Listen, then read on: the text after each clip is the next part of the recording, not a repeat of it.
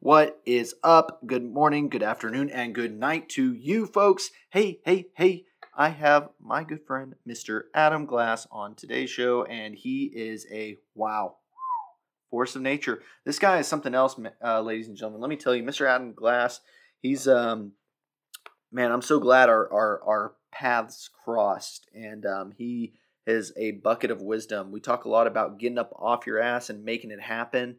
Um, I know a lot of people get stuck in those ruts or they get stuck in like negative mindsets or they're in bad groups. Um, not necessarily bad groups, friend groups, or anything like that, but it, it seems a lot of times when you want to start something new, something fresh, you got a lot of people telling you no, and he kind of gives insight to why.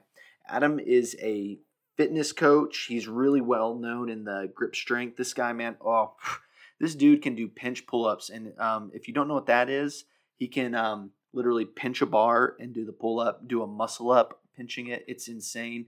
He does like pinch deadlifts. He bends metal and stuff with his mind. No, I'm just bullshitting. He bends it with his uh, bare hands. He's a beast, man. He's uh, he's really uh, something else, and I really hope you guys can uh, get a little something from him. Um, hey, thanks for tuning in. Let's get going.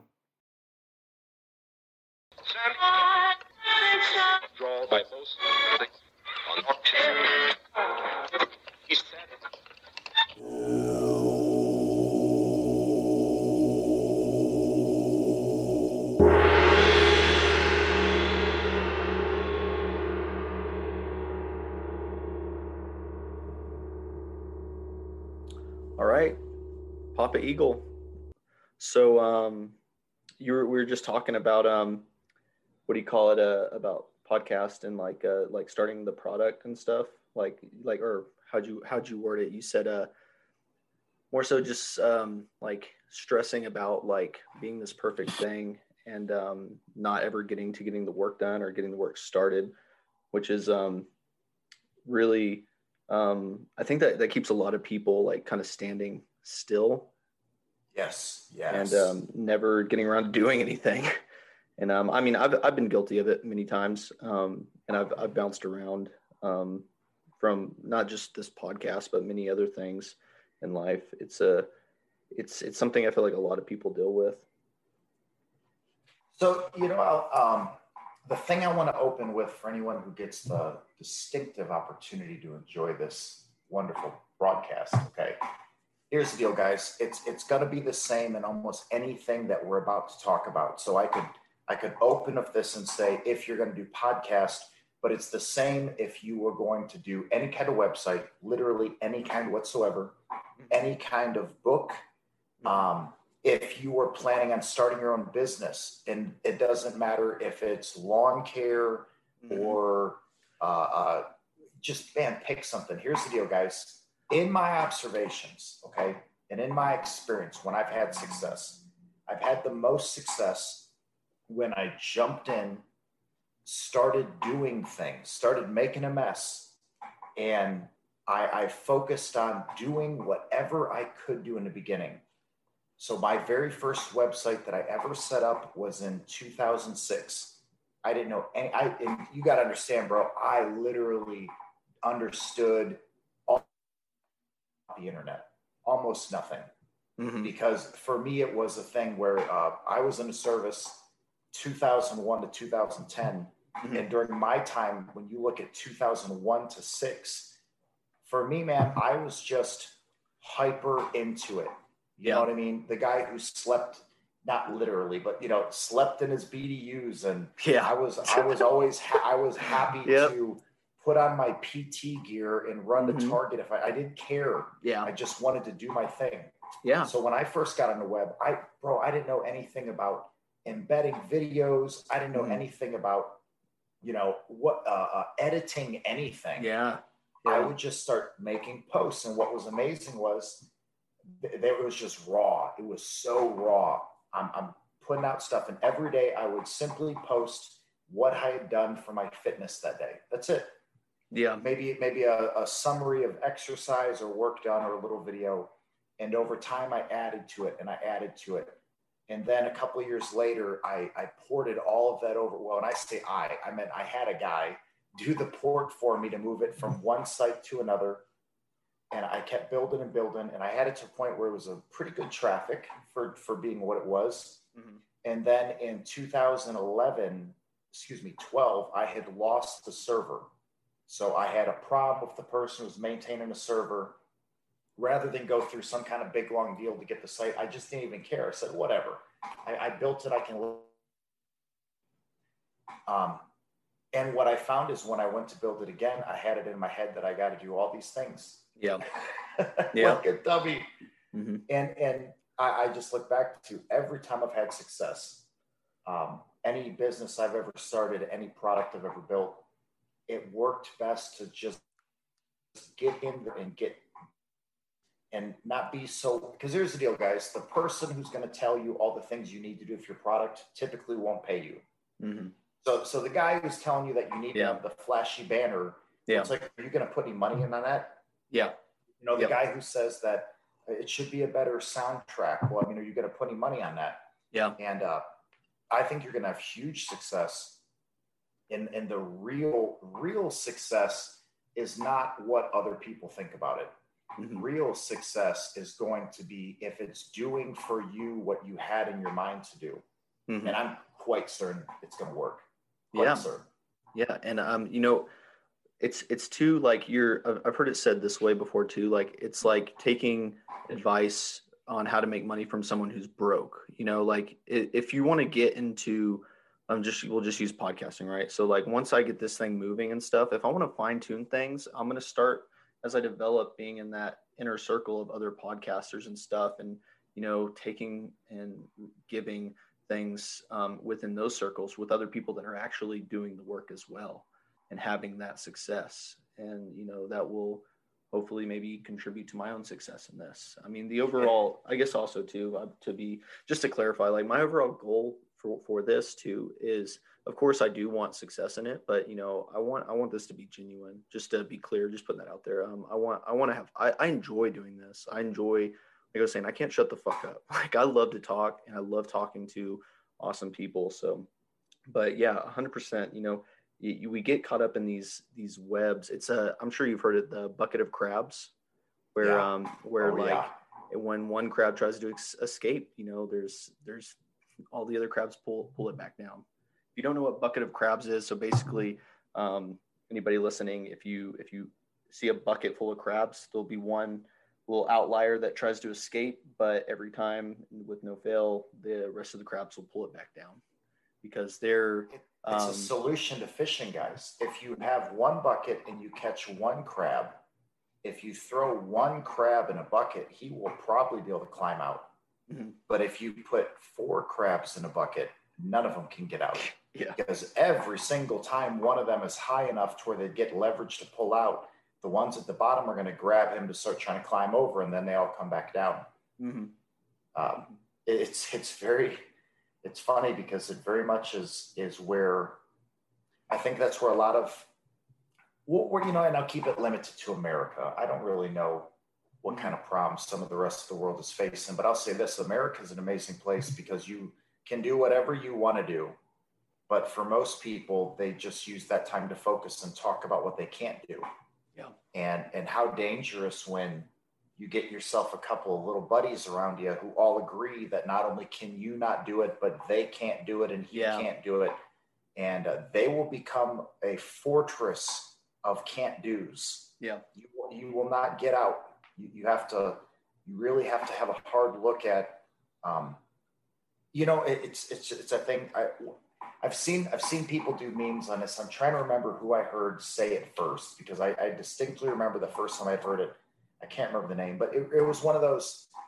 If you have an ambition that there's something you want to accomplish and it really matters to you, one of the most important things for you to do, listen closely, friends, is not tell your family and not tell your friends. Um, and it is because when you have nothing on the table, Mm, you'll see that everybody wants to start messing with it. mm, But if you go to them with something already done, you'll find that many of them are supportive. So that's the key difference. Is if I go, you know, if I go to some guys that, that know me right now and I say, you know, guys, I'm thinking about starting a lawn care service. Mm-hmm. Well, it'd be really easy to point out that, okay, so dude, you're going to need to get you a truck. You're going to need a trailer. You're probably going to need a zero turn, probably going to need a new leaf blower, probably a better weed whip, on and on. It'd be so easy to, to point out everything that they would tell me I need to start. But if I told you, bro, you know, for the last three weekends, I've just been throwing my lawnmower deck in the back of my Ford Fusion and I hit a couple streets and I knock on doors and I offer to mow their front lawn and I tell them I'll have it done for them in 15 minutes and it'll be this this amount of money and I've been making money every week and look at what I've already got. It's a lot easier for you to then say, well, hey man, that's pretty cool. You know, what do you think you'll do next? Mm-hmm. So so that would be what I'd want any person hearing this that has any desire for anything that they want to create. Mm-hmm. Don't talk about anything until there's actually something for you to talk about. Yeah. And it's you'll find people people are not in the way as much as they'll be. And remember, it's it's not strangers who are going to give you a lot of bullshit. It's it's going to be your it's going to be the people who know you. Um, and, and you know, a lot of times, if you really want to find out what the people who know you think about you, go tell them you're starting a new business, and yeah. you'll find out you'll find out really quick if you actually have a good idea of how they understand you. Yeah. Oh yeah, hundred percent. I've been in that boat a yes, few sir. times. Yep, I, I, know how that goes. Um, it builds character for sure. you know, and that's the thing. I'll tell you what. If if there's any three gifts I could give you, anyone hearing this right now, here would be the three gifts. Number one, this is something me and Papa Panther both have done. You go get yourself into some kind of direct sales opportunity now, let me be clear. What I really need for you to do is go out and find out what it's like to ask every person who you think you have an influence over to try to do anything at all, be it to buy your cheapest product or to sit down and listen to your sales pitch mm-hmm. or to sit down and maybe observe some of your company media. It's not that I think that many of you would succeed. I actually think almost none of you would succeed. I, I really don't believe in most people's ability to do it, but I totally believe in a business model. I hope mm-hmm. that doesn't like too much of a contradiction. Mm-hmm. The, the, if the company exists and you can look and see that they have millions of dollars in revenue, it will tell you that the company can work. If you find that you can't do anything with it, the first thing, the first crossroad for you is going to be, uh, is it, are you the problem or is their system a problem? Mm-hmm. And uh, you'll probably find that you're the problem. Mm-hmm. Will you change? Mm-hmm. Uh, I was astonished, you know, man, for me, uh, me and the wifey operated a direct sales business for five years. And the only reason we stopped was the company had changed their compensation plan. Yeah. Basically, they took it away from being what it was. So um, I don't feel that it was a failure on our end. I feel that it was nothing but uh, being paid to learn a lot of things over a period of time. But here's what I learned that really changed how I interact with people.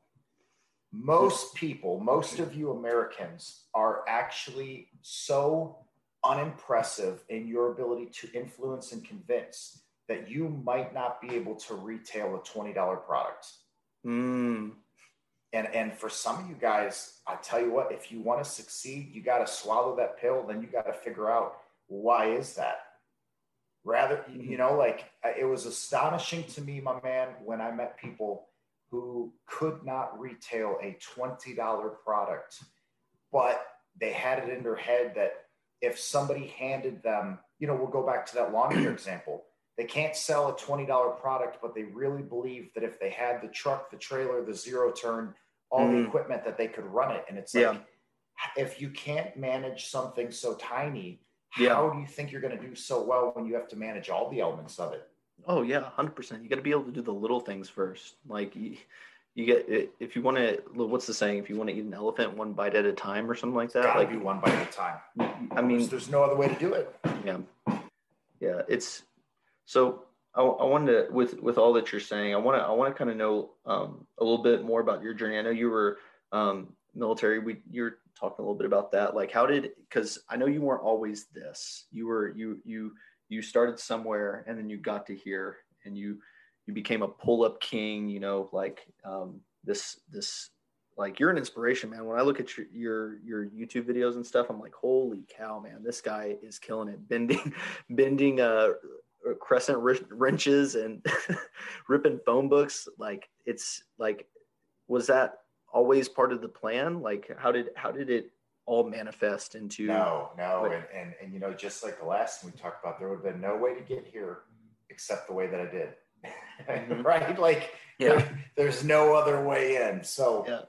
So for me, I uh, grew up in Detroit, Michigan, and the most distinctive moment that that really kind of kicked everything the direction it went in for me, in some ways, is we could start to point at the '96 NAFTA decision.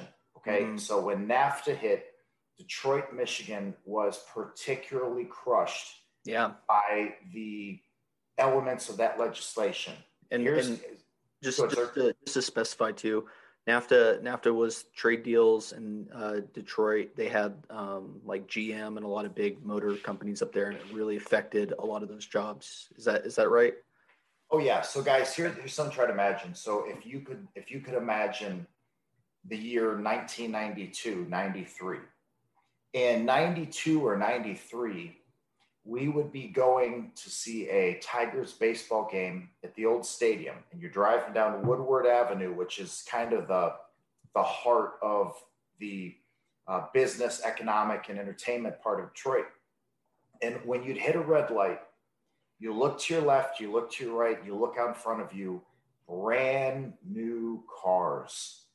Hmm. You pull into a restaurant in Detroit. One of the big things we got there is we got Coney Islands everywhere. They're kind of a little diners, you get a hamburger, you get a hot dog, you get some chili, whatever.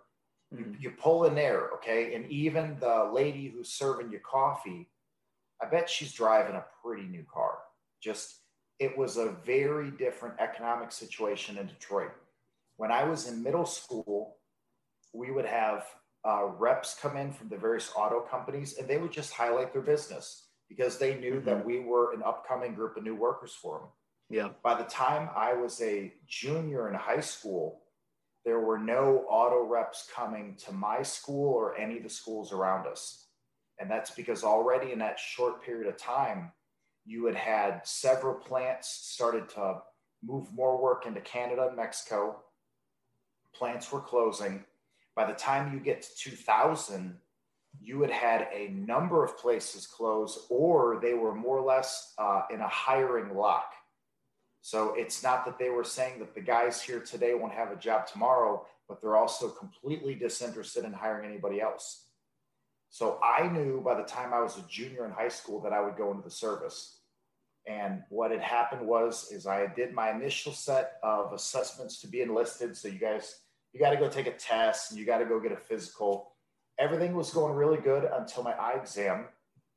My eye exam came back very, very, very poor vision um, there was there was really going to be no way that they were going to be looking at waiving that either.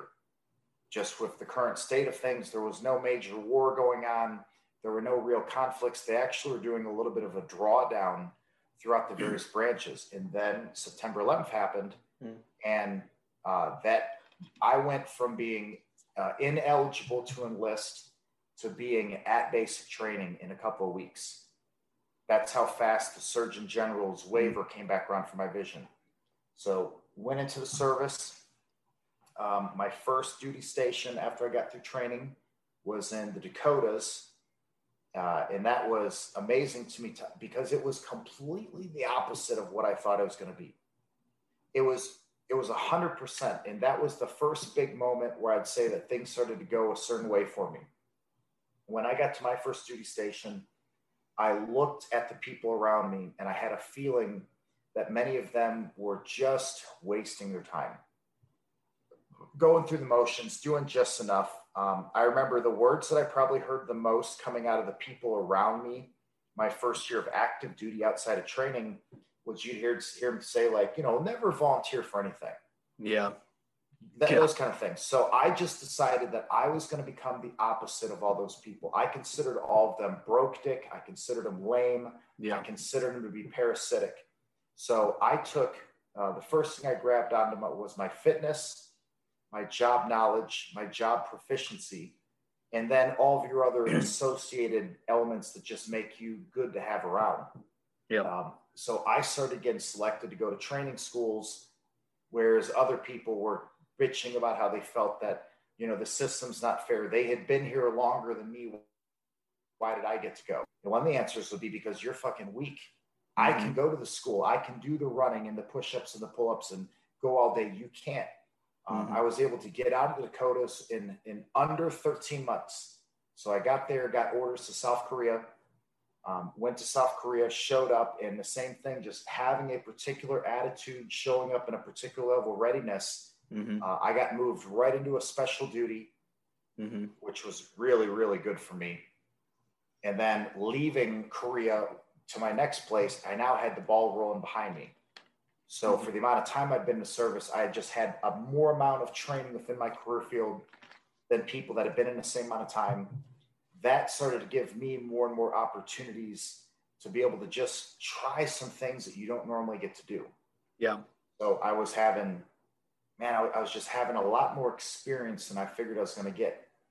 In 2005, I had my first trip over to the big sandbox. Yeah. While I was over there, the job that I was doing, um, definitely a good job, but it was extremely particular for the scheduling it wasn't that I didn't have any time. It was that the only time I had time was at about the same time every day.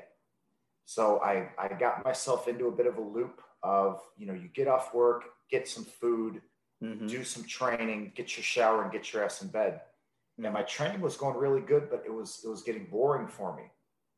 And that is when I started looking at some of the weirder stuff that I get into now, the strongman side, the grip training, steel bending. Mm-hmm. So I started doing a little bit when I was there. Came back from that deployment. I only sat at the home station for four months, and then I was right back out the door again. So out for a year, back in, out for another year. During the second year, that job was at a prison. And that one shifted a lot of things over because just seeing how different the the conflict in Iraq looked from the two different sides. Mm-hmm. So the one side of it seems like we're out doing all these good things every day. Mm-hmm. Um, it can it can leave you feeling really good. Like I came back from my first deployment and I felt really good about it. Yeah. But I came back from my second deployment feeling kind of shitty about it all. It mm. just looks so different. Yeah. And and I knew coming out of my second deployment, so I was back um, to my duty station by about late April, no, excuse me, late August. So it was the end of summer. And then my orders came in to go amazingly back to the Dakotas in October. So I get back into North Dakota in 2007. And bro, I already know I'm going to be getting out of this thing. Now, I was already in E6. So mm-hmm. E6 and six years in the Air Force is really, yeah. really fast. Um, and a lot of times they're going to tell you that you're at a decision point when you get promoted like that because you're coming up so fast. It is likely that you could be doing a lot better out in the private sector on the, you know, the so-called real world. If you stay in, it can be very easy to get locked in really quickly. So at the same time that this all was going on, they had a new command stand up inside the DoD um, the Air Force moved to moving all nuclear assets onto, under one big umbrella command. Well, here's the problem with that. They said everybody that was an E6 and above, you're going to receive a code. That personnel code is going to keep you tracked inside this nuclear command because we need more specialists that, that know about these things. That was exactly what I didn't want to be doing. I mean, it was it was a hundred percent giving me the offer that I didn't want to deal with. So I was looking for everything I could do to not get stuck in this damn nuclear command. So I got myself moved over to training. Uh, that was probably my, my last three years of service were definitely my best ones because my days were filled with lecture, field exercise, uh, developing people, yeah. I had I had a big hands in, in all the training for a group of over a thousand people. During that time, I opened my first gym in the Dakotas. And then uh, I filmed two digital products while I was still in service. I had them set up where they were going to release the week that I would uh, exit service. So the first product came out right when I started my terminal leave. And one weekend, it grossed like $25,000 in just a couple hours. Wow. The next, the next product came behind it. That was just a little bit more than that, but I had more people involved in the profit split on the second one. So from there, I moved to Minneapolis, opened up my gym, went to a lot more digital products, went to a lot more training. Uh, I was doing live performances, demonstrations. I was doing live classes. I was keeping all that moving around. And the big problem for, during that whole time was actually my health. So, from a head injury that I had in Iraq in 2007, here I am in 2010 and 11, and I'm having absolutely unbelievable migraines. In 2012, I was admitted into the Minneapolis VA hospital maybe 70 times, maybe 80 times. I don't even know. They, they knew me before I even like, like normally when you go and you kind of see different people at a VA hospital yeah. and they're all friendly, but they, you always feel like a stranger in there. Yeah, they, they knew me. Yeah. It would be so often having to come in. And uh, it, it became it became very challenging because even though all the things that I thought I wanted to do were going well, I felt like my health was degrading and I felt so young. I was still under 30 at this point. So everything shifted in 2013 I went down to Jamaica and I was in Jamaica for a week. And it was the first stretch of seven days in, I mean, man, six years that I didn't have a terrible migraine. Wow. And that cued me in that if I would move, then maybe it could be different. Like maybe the problem is is more locally specific to where I'm at. It doesn't have to be this way all the time. Mm-hmm. So I left from Minnesota. I came down to Texas. I had a friend who lived in Argyle he uh, offered me up a place to stay. I stayed there for a couple weeks, felt really good. I went out to Tampa, Florida. I was out there for a short period of time. Florida did not feel good. Uh, even though Florida's pretty solid on their weather, you could predict what the temperature is going to be like. You also get a lot of storm systems coming through. No good for me. Came back to Texas. And uh, so since I've been back in Texas, 2014, I've been to an ER zero times for a migraine. Awesome. I've had a wow. I've had a couple. Yeah, man. I mean, huge, huge change. So I said I was going to give you guys three things. I gave you the first one. Here's the second one. Most of the time, when you can't get something done, before you assume that there's no way it's going to work, you have to double check if if the problem is how you're setting it up. like for me, I really wanted to build this this gym thing, this fitness thing. I wanted to help people. And then I hit a point where I felt like I was losing it all. And I can look back and tell you, if I would have moved earlier, I would have been able to take more of that with me. But I was selling chunks of it off going through 2013, mm-hmm. uh, not really knowing what was even going to happen to my ass because I was getting so much worse. You know, I hit a point I didn't want to deal with clients. I didn't want to deal with really just a lot of things. Mm-hmm. So I'll tell you this is that if you're someone who feels like a situation could be better if you moved, move, move right away.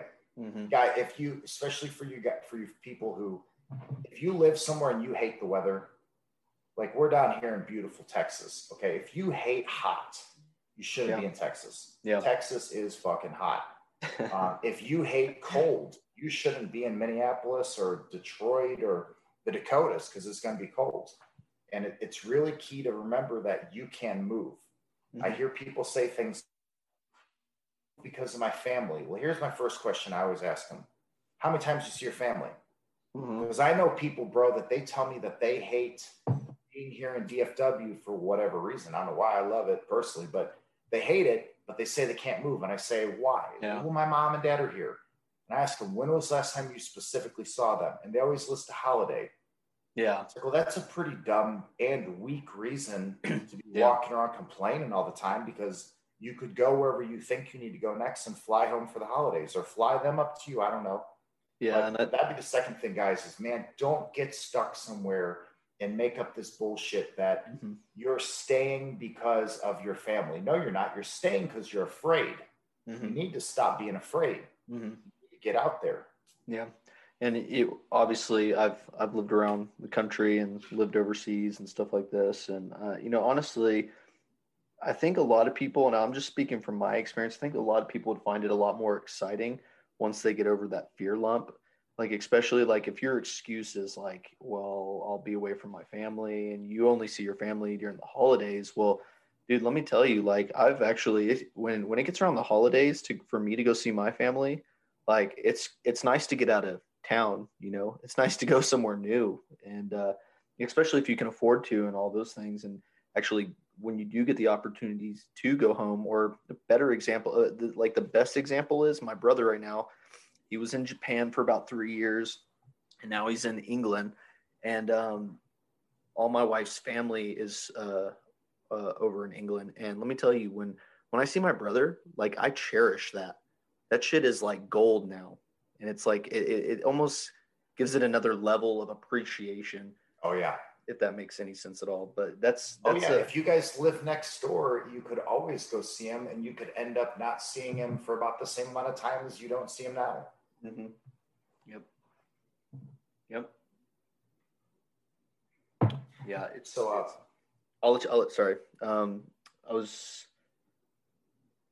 now you're good uh what what was your what was your third thing or did you So- you- So that's kind of the what got me here. So here's the third thing. Here's the important thing.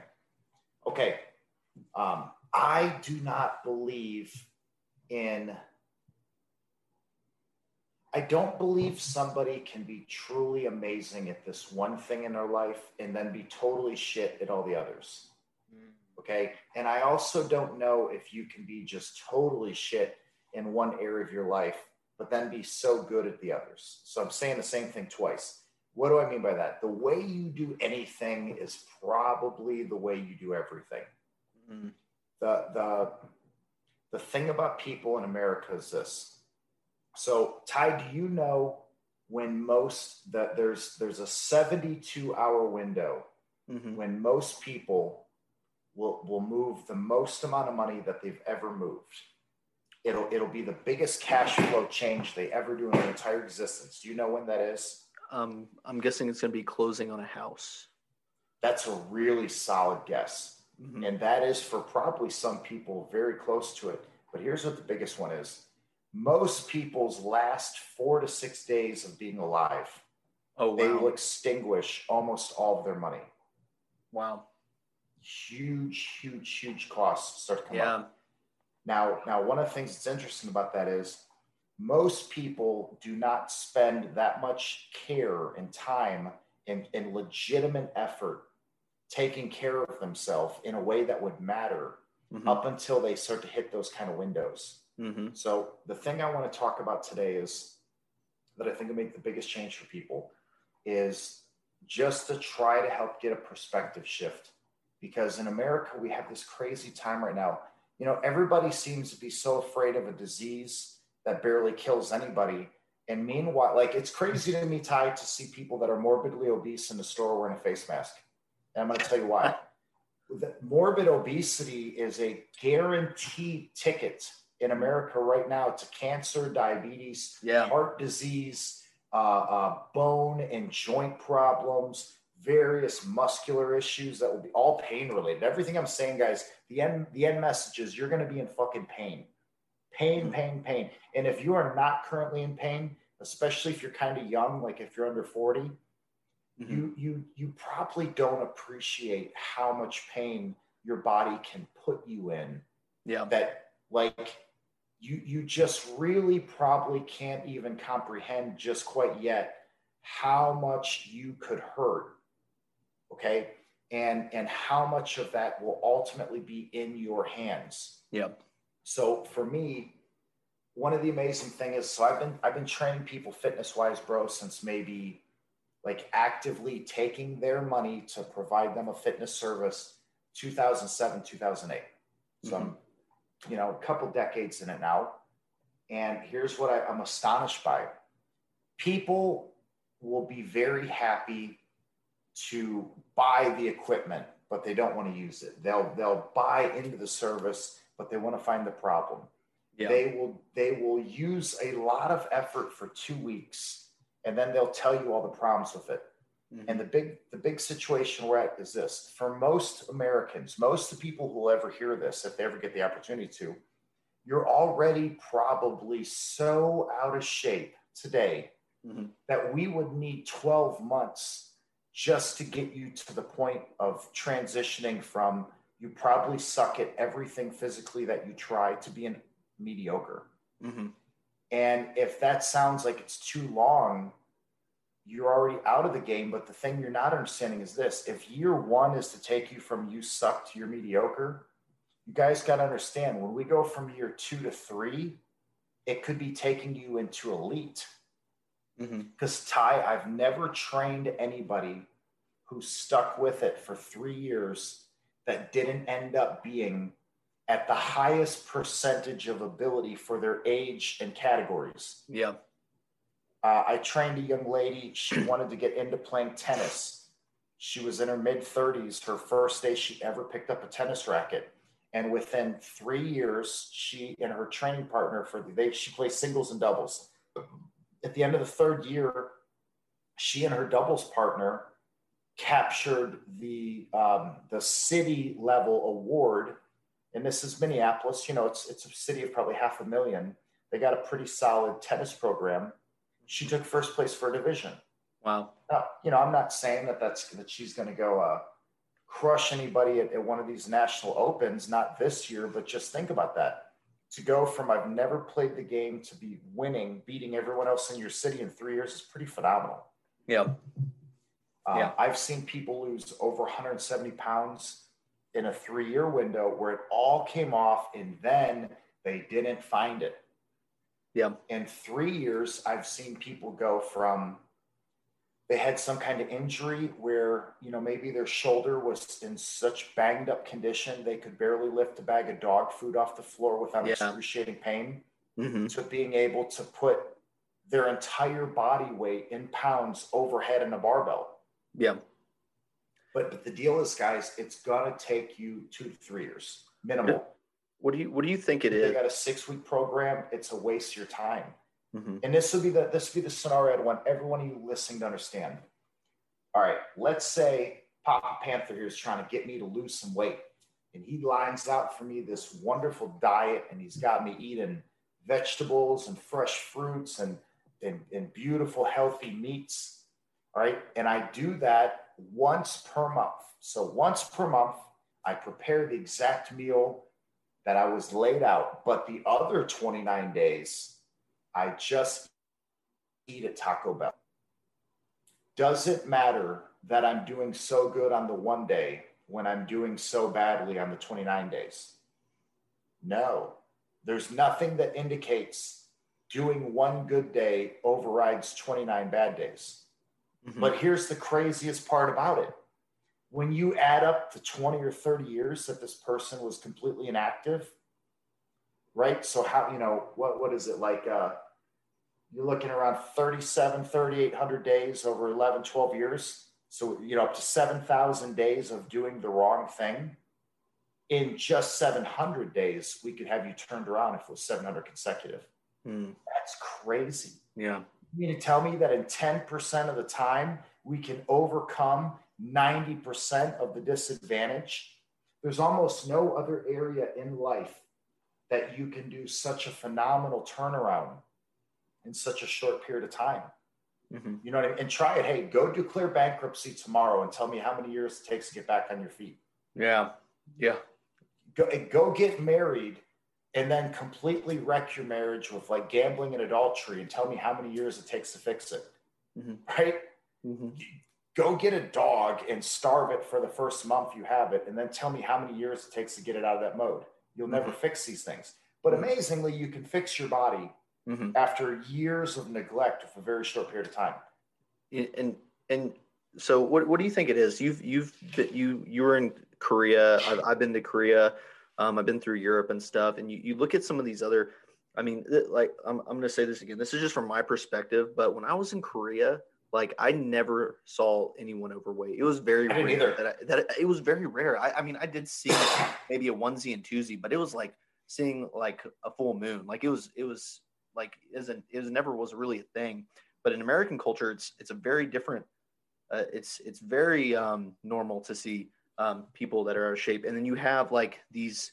Um, I mean, I guess you could contribute some of it to us having as much freedom that we do have, freedom of speech. But I mean, South Korea is a free place. Uh, a lot of Europe is uh, free, uh, has freedoms. Like, what is it about America though, where like you even have movements saying like, where oh well, it's okay to be this way. Like it's it's all right. And for me, when I when I hear people say it, that to me it's kind of like, well, you've never actually been strong before. Like you've actually you've never you've never experienced what it feels like to be able to pull yourself up over the barbell or uh, um, to go sprint or run. Um, for me, I love to run, run 18 miles. Like, Yes. you, you know, you know what I mean? That's, that's what I get from that. But what, what do you think it is inherently embedded in our American culture that has this like idea that that's okay? Like, why, why is it? What do you think? And these other, like I said, other free places, other free countries, they, they I- seem to get it. I'm really glad you asked that because so if I think about countries I've been in, uh, also year in South Korea, um, I never met a Korean that was overweight the way an American can be overweight, right? So guys, Yeah. you know, I mean, obviously, you know, you'll meet you'll meet some 50 and 6 year olds that might have a little bit of a belly going on, but they're, you don't meet morbidly obese people like that. In Japan, um, so in mainland Japan and Okinawa are, are pretty different from each other. They're they're legally the same, but they're culturally quite different. In Okinawa, very, very, very, very few obese people. I mean, like you just don't see it. It would it would stop you if you were in a store and you were shopping and an obese Okinawan walked by. You it would stop you in your tracks because you'd be like, "Holy crap! I never even seen one of those." Yeah. Um, in Canada, when I go visit Canada, I will say, generally speaking, it's amazing because right across the border, a lot of the people seem to be leaner. Um, some parts of Mexico, it's interesting because, like, okay, Yeah. so in Texas, the Latino community has a true health crisis coming up. The projections say that when you look at female Latinos that are 16 to 24 right now in the year 2020, that 50% of them will have diabetes in 20 years. That's a Wow. death sentence on their community. And, Yeah. and the, the crazy Yeah. thing is, is, is down in Mexico, you do see some people that are more overweight compared to, say, uh, Asia, but it still is nothing like here in the mainland. So, what are the problems we have? Just speculating, guys. The first one is is that especially inside of even the smallest of cities in America, you have the ability to go from thought to taste in one quick decision pretty much 24 hours a day. There's, there's always a gas station, a, a convenience machine. Nowadays, there's DoorDash and, and people who will bring the food to you. So the first thing is, is that there's always access. There's just always access. And the reasons that people can eat are so diverse. So I'll give an example. You go into a Walmart or a any store right now on a Saturday morning, bro. Yeah. You're going to see little kids with their parents. You're going to hear the same story told two different ways. Version one Little Billy, if you quit crying right now, I'll get you ice cream on the way home. Yeah. Yeah. Version two is Little Billy, if you don't stop acting this way, you're not getting ice cream on the way home. Mm. So we see in both times, both act right, act wrong. The, the primary consequence is leading most of the time towards a food item, right? So that in turn is becomes a comfort. Mm. You know, hey, mom and dad, I did It's a good job today. I get ice cream, right? Yeah. Hey, mom and dad, I did do so good today. So I know you're not going to give me the ice cream, but what if I go do this? So in America, we use food as a way to celebrate. We use food as a way to pick yourself up when you're down. We use food as a way to pass the time. Um, I mean, think about it's not much of a great gathering if you don't have something to give everybody who shows up, right? Yeah. Like, Yeah. and, and that's that that's the first part of where we're at the second part of where we're at is that in an effort to make people feel better about themselves, we quit telling the truth. Mm-hmm. Like, here's the deal. So, for all my parents out there, if your kid is fat, here's the deal. No matter how PC or socially aware or woke you are, there's just going to be a little kid who was like me when I was a little kid, and they're going to pick on your little fat kid. Mm-hmm. That's just what's going to, little kids are mean as shit. Yeah. I don't know why people think little kids are nice. Little kids' default setting is just above a little animal. And the amazing thing is they can be really sweet and then become great adults if you raise them right. But the default setting is this when you're different, you're weak. Mm-hmm. So if all of us in the class are pretty skinny and this kid's fat, the, the fat kid's going to get picked on. Mm-hmm. For all the fat kids out there who got picked on, you know that's why you got picked on. Mm-hmm. And the thing is this in the beginning, I can blame your parents. But man, by the time you're 16, 17, I'm just blaming you. And if you're old enough to dress yourself, then you're old yeah. enough to exercise for real. Yeah, for sure. And uh, I don't want to get off too much on a side note, but at that too, I do remember like when I was going through basic and stuff, like like you said, if you're the weird kid or you're different, you know, you get picked on. It's it's like the same thing in basic. Like when I was going through uh, boot camp, like I remember like if you had any reason to stick out, you need to tighten that shit up and like fix it. So like if you were run, if you were the slowest runner, you need to not be the slowest runner. If you had some weird backstory like where you came from and yeah, you keep you know, that shit to yourself. Yeah, you know, like so like um yeah, that's that's that's kind of um that that kind of makes me think. I I, I like that because that's um it's it's I lost my train of thought, but yeah, that's uh, it's um, it's it's a weird uh, it's a weird conundrum that we've we've we've let ourselves teach kids to, I guess. Um, I'll let I'll let you finish. I'm, I'm losing. You know, the thing is, is I so tight. I really believe in my spirit, man. Mm-hmm. Okay, that that each parent wanted the best for their kid. Now, it doesn't mean that they know what best is or they can provide it, but I think they do want it. And the, the biggest thing is this. So, for parents, here's where you guys are, are really, um, you really got to think about this, okay? Your kids will rarely do what you say, but they are almost cursed to do what you do. So, if you're someone who tells your kids it's important to eat healthy, but you don't do it, well, they're they're listening yeah. more to what you're not doing than what you're saying. Yeah. If if it's a priority to be healthy, they're going to know that because you're healthy. And the, the consequence of this are going to be big, okay? Because here's the deal. You're probably hoping your kids are going to take good care of you. Yeah. But for some of you, you're raising kids where you're going to be taking care of them. Mm-hmm. And I'm I'm so glad I'm so glad you say this, and it just it just brought back what I was about to say before I lost my train of thought. Is so a couple things, right? My um my dad said something, especially with kids. Kids have very short attention spans. He said something the other day about my nephew. Uh, my nephew that just moved to England. You know, he's he's testing the waters, being a bad kid right now. You know, being a military brat. And um, he said something to me. He's like, you just need to tell your brother to grab grab Walter, my nephew, and just say, hey, you know what? Um, I love you. Me and mom and dad love you. You know what right and wrong is. And I think I think a lot of people need to hear that message sometimes and then just be like, hey, you know what you need to do. And I support you and just fucking do the right thing. And then not only that, when you said that, and man, sorry, that just that like really hit home for me when when I heard that because a lot of people too in this day and age have such a short attention span. And there's a, a lot more on that. But when you said um, about taking care of your parents that was a, a huge transition in my life and how i kind of started coordinating how i wanted to do things and what my decisions ended up being.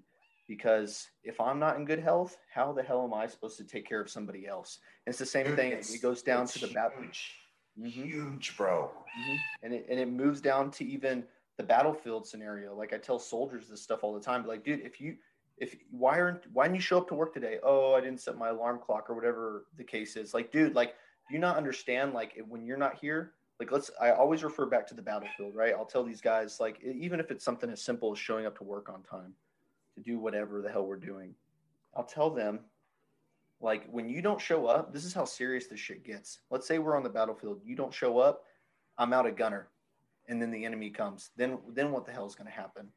These things have life or death um, things, and we don't tend to take think about these things, especially towards the end of life when we start to take care of our parents, and that's that's a reality, right? that's a that's a huge reality, and I, I started considering that a few years back. Was like, dude, all my moves also need to consider like I will be the one that's going to take care of my parents, and what is that going to look like? Who, what kind of person do I need to be to take care of my parents? And it's so hard to tell, like back to that attention span type thing. So when you're in your early 20s, even t- like teenage years, like that shit is not on your mind at all. You are trying to get your foot in the door, get through college, start up a business.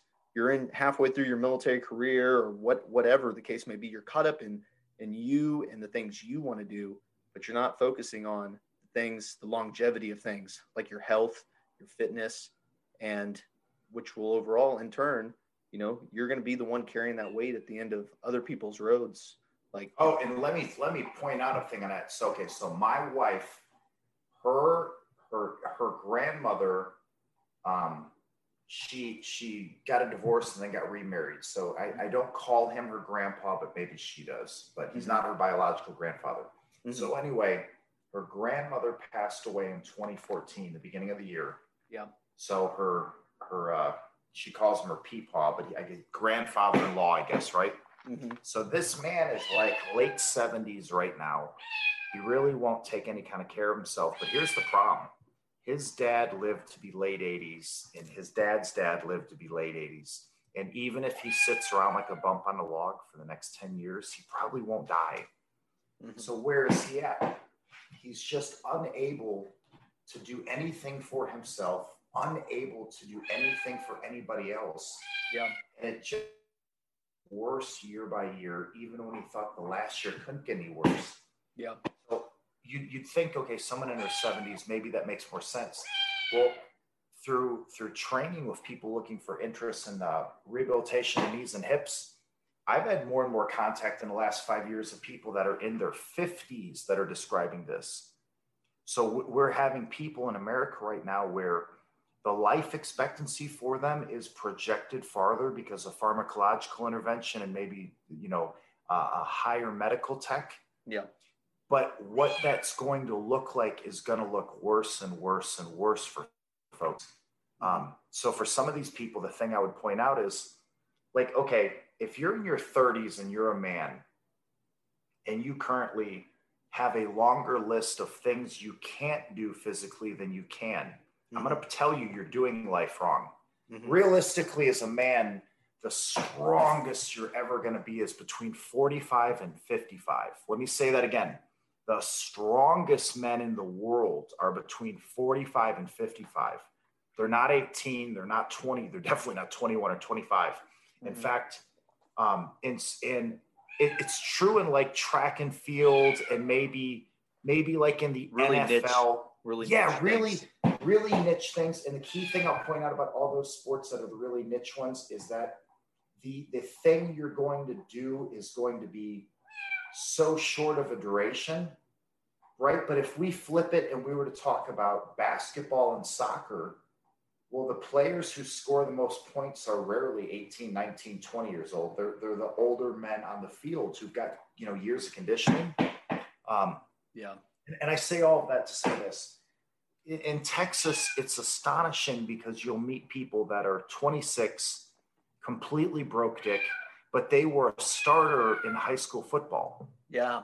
Yeah. And it's like, well, how the fuck did you peak and, and come down in six years? Like, why are you not still going? Yeah. And a Life's big part of it. It's it's crazy. Life's I'm not over. Done. Oh, I'm barely all done. started. barely started and already done. Uh, That's nuts. And, and the amazing thing is, is the guys I know that have that kind of mindset going on, where they're basically they're my age, but they look like they're 10 years older than me. They're they're already having kids trying yeah. the same thing. So their kid is playing football three and four seasons um, out of the year, which is going to mess their kid up the same way it did them. But mm-hmm. the worst thing is, is their kid will listen to somebody more than them. And how many how many dads do I know that that's their story? Is where they're frustrated that somebody else has their kid's ear and it's not them. Well, Yeah. here's the answer. It's because you've allowed yourself to become pathetic. Yeah. Like I'm amazed at there. There's a couple guys at the gym that I just left right before I moved out here in the, in the last city I was in. I've been at the gym for like six years, not as a, a trainer, but just as a guy there all the damn time. So I've had a chance to see guys that brought their sons in the gym starting at 13, 14, and then over the years, you know, now these young men are 18, 19, 20 years old. It's amazing to me that they ask me questions that I know they've asked their dad Mhm. and they're taking my answers and running with them rather than their dad. And it just shouldn't be that way. Yeah. It, it Yeah. really should. But but why did it get that way, Dad? It's because their dad, even though he's a year younger than me, has all these things that he can't do. And versus me, where you know, I'm in some ways, I guess I'm a very simple kind of person, like kind of Forrest Gump simple. Mhm. Because when I decide I'm going to do it, I do it. Mhm. Mhm. Um, Yep. Yeah, I'm I'm uh I'm I'm a lot, I'm very similar. Like when once I get my mind on something, it's it's that's it. It's no holding me back. That's it. That's it. And that's what I'd want for everybody. That'd be the third thing, man, is, is dude, you guys have got to protect your physical conditioning hmm like it's the last thing you got because it is. Your all your property can be taken from you. hmm All of your property can be taken. Your prestige can be taken. Okay. Even your good name. Uh, how many men do I know that they went through a divorce that completely ruined their life Yeah. because during the during the divorce proceedings they end up bombing out their credit and losing all the material shit and the amazing thing is is instead of seeing somebody whose load just got really light Mhm. like dude you're in a perfect position to start over they're even more broken and pathetic a year after Yeah. that yeah. it's fucking pathetic and here's the deal no one in the world cares about a 40 year old man being happy Yeah. like you know what i mean like for some of you you gotta get it through your head that look you got to figure out some of this shit quick. Uh, Louis C.K. said that one of his stand-ups, and I just loved it because here's the deal: there's no like nobody's adopting a 40-year-old man to make sure he's happy every day. yeah. Nobody like if, if you work in an office environment and maybe you got a couple really young guys and a couple really old guys and a couple of 40-year-olds, I guarantee you're you're very rarely walking to end the 40-year-olds and being, you know, hey, hey John, John, how are you today? I just want you to look me in the eye and tell me to do it. Because I'll tell you, for me, dude, when I was a 26 year old tech sergeant, if you Yeah. would have said something like that to me, I would have said, get the fuck out of my face. Go, go check in a fucking little baby airman. Get the fuck out of my face. Right? yeah. You know, and then and then you, you when when you and I worked together, that was one of the things that was funny was that there were people in a store that would make sense to go check up on, and there were other people that when they were having a bad day, we would both just shrug, and it's like, Jesus, too bad that this grown adult here can't get their shit together. Yeah. Exactly. There- There's just a whole bunch of people in our country that I feel like, man, that the day that it's just that that the because here's the deal, guys. Any of you that are cool on social media today, you have to understand the cycle. you won't be cool. But Yeah. you guys understand there's a generation of kids right now that not only do they not know who the Mötley Crüe is, but they don't think they're cool. right? Like to me, I grew up, you know, man, that Mötley Crüe is cool. They ain't cool. Whatever's cool today won't be cool later. Yeah. And that's Yeah. why I'm not telling you that fitness is cool. I hope fitness is never cool. That way it won't get put into the loops of in and out. Mhm. It's just, it's just got to be what it is. Yeah. Um, it's it's like a it's just something like I've told my wife this like you don't just do this like like you were saying earlier like it's not a six month thing this isn't like just something you do as like a status or something you don't just buy the kettlebell because you think it looks cool and it's cool to hang around the house this is your fucking life like you do this because this is your fucking life and oh yeah. you know And I'm going to tell you, you know, because so so with with you having a little baby coming on the way so soon, and I'll have new ones sooner than later.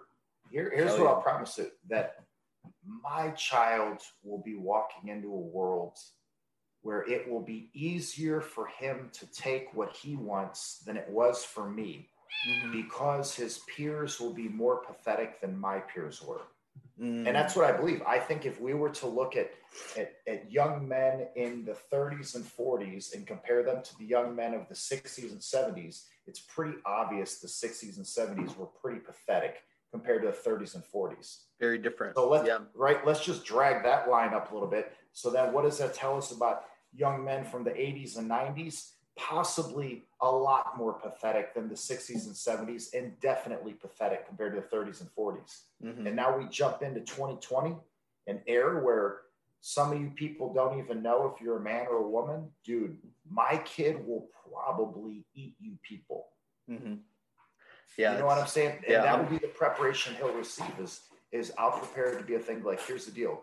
You, you're you're walking onto a world where everybody's so worried about their feelings, mm. even that they'll lie continuously. So instead, you're just going to tell the truth, and we're going to see which one shakes out better. And yeah. instead of everybody trying to get along and everybody being special, mm-hmm. I'm just going to help you learn at an early age the way that I did. Very few people are actually special. Being special is probably the wrong direction. Yeah. It's a lot better to be a functional nobody yeah. than a special somebody. And I hope I never become a special somebody. I like being a functional nobody. Yeah. Yeah. I, I, I love that. You know, I was, um, that was another thing too. Like I was, I've been thinking a lot about that lately and, uh, what do you call it? I've been, I've been telling people at work, you know, when, well, I'm, I'm not going to be a fat dad. That will not be me. like, fuck that. My kid, like if, and, and, um, I've also told people like when, cause, uh, I'm in jiu-jitsu and um, I'm planning on taking uh, some form of kickboxing here pretty soon. And I'm, i already told my wife, like, Hey, if this, if this dude wants to, you know, act up, you know, we're going to get real, real quick. And, you know, well, I'll be like, Geet, I'll probably get people hate me for this, but I've told my wife, like, I'm going to be like, Hey, what do you want? The gi or the gloves? Let's go.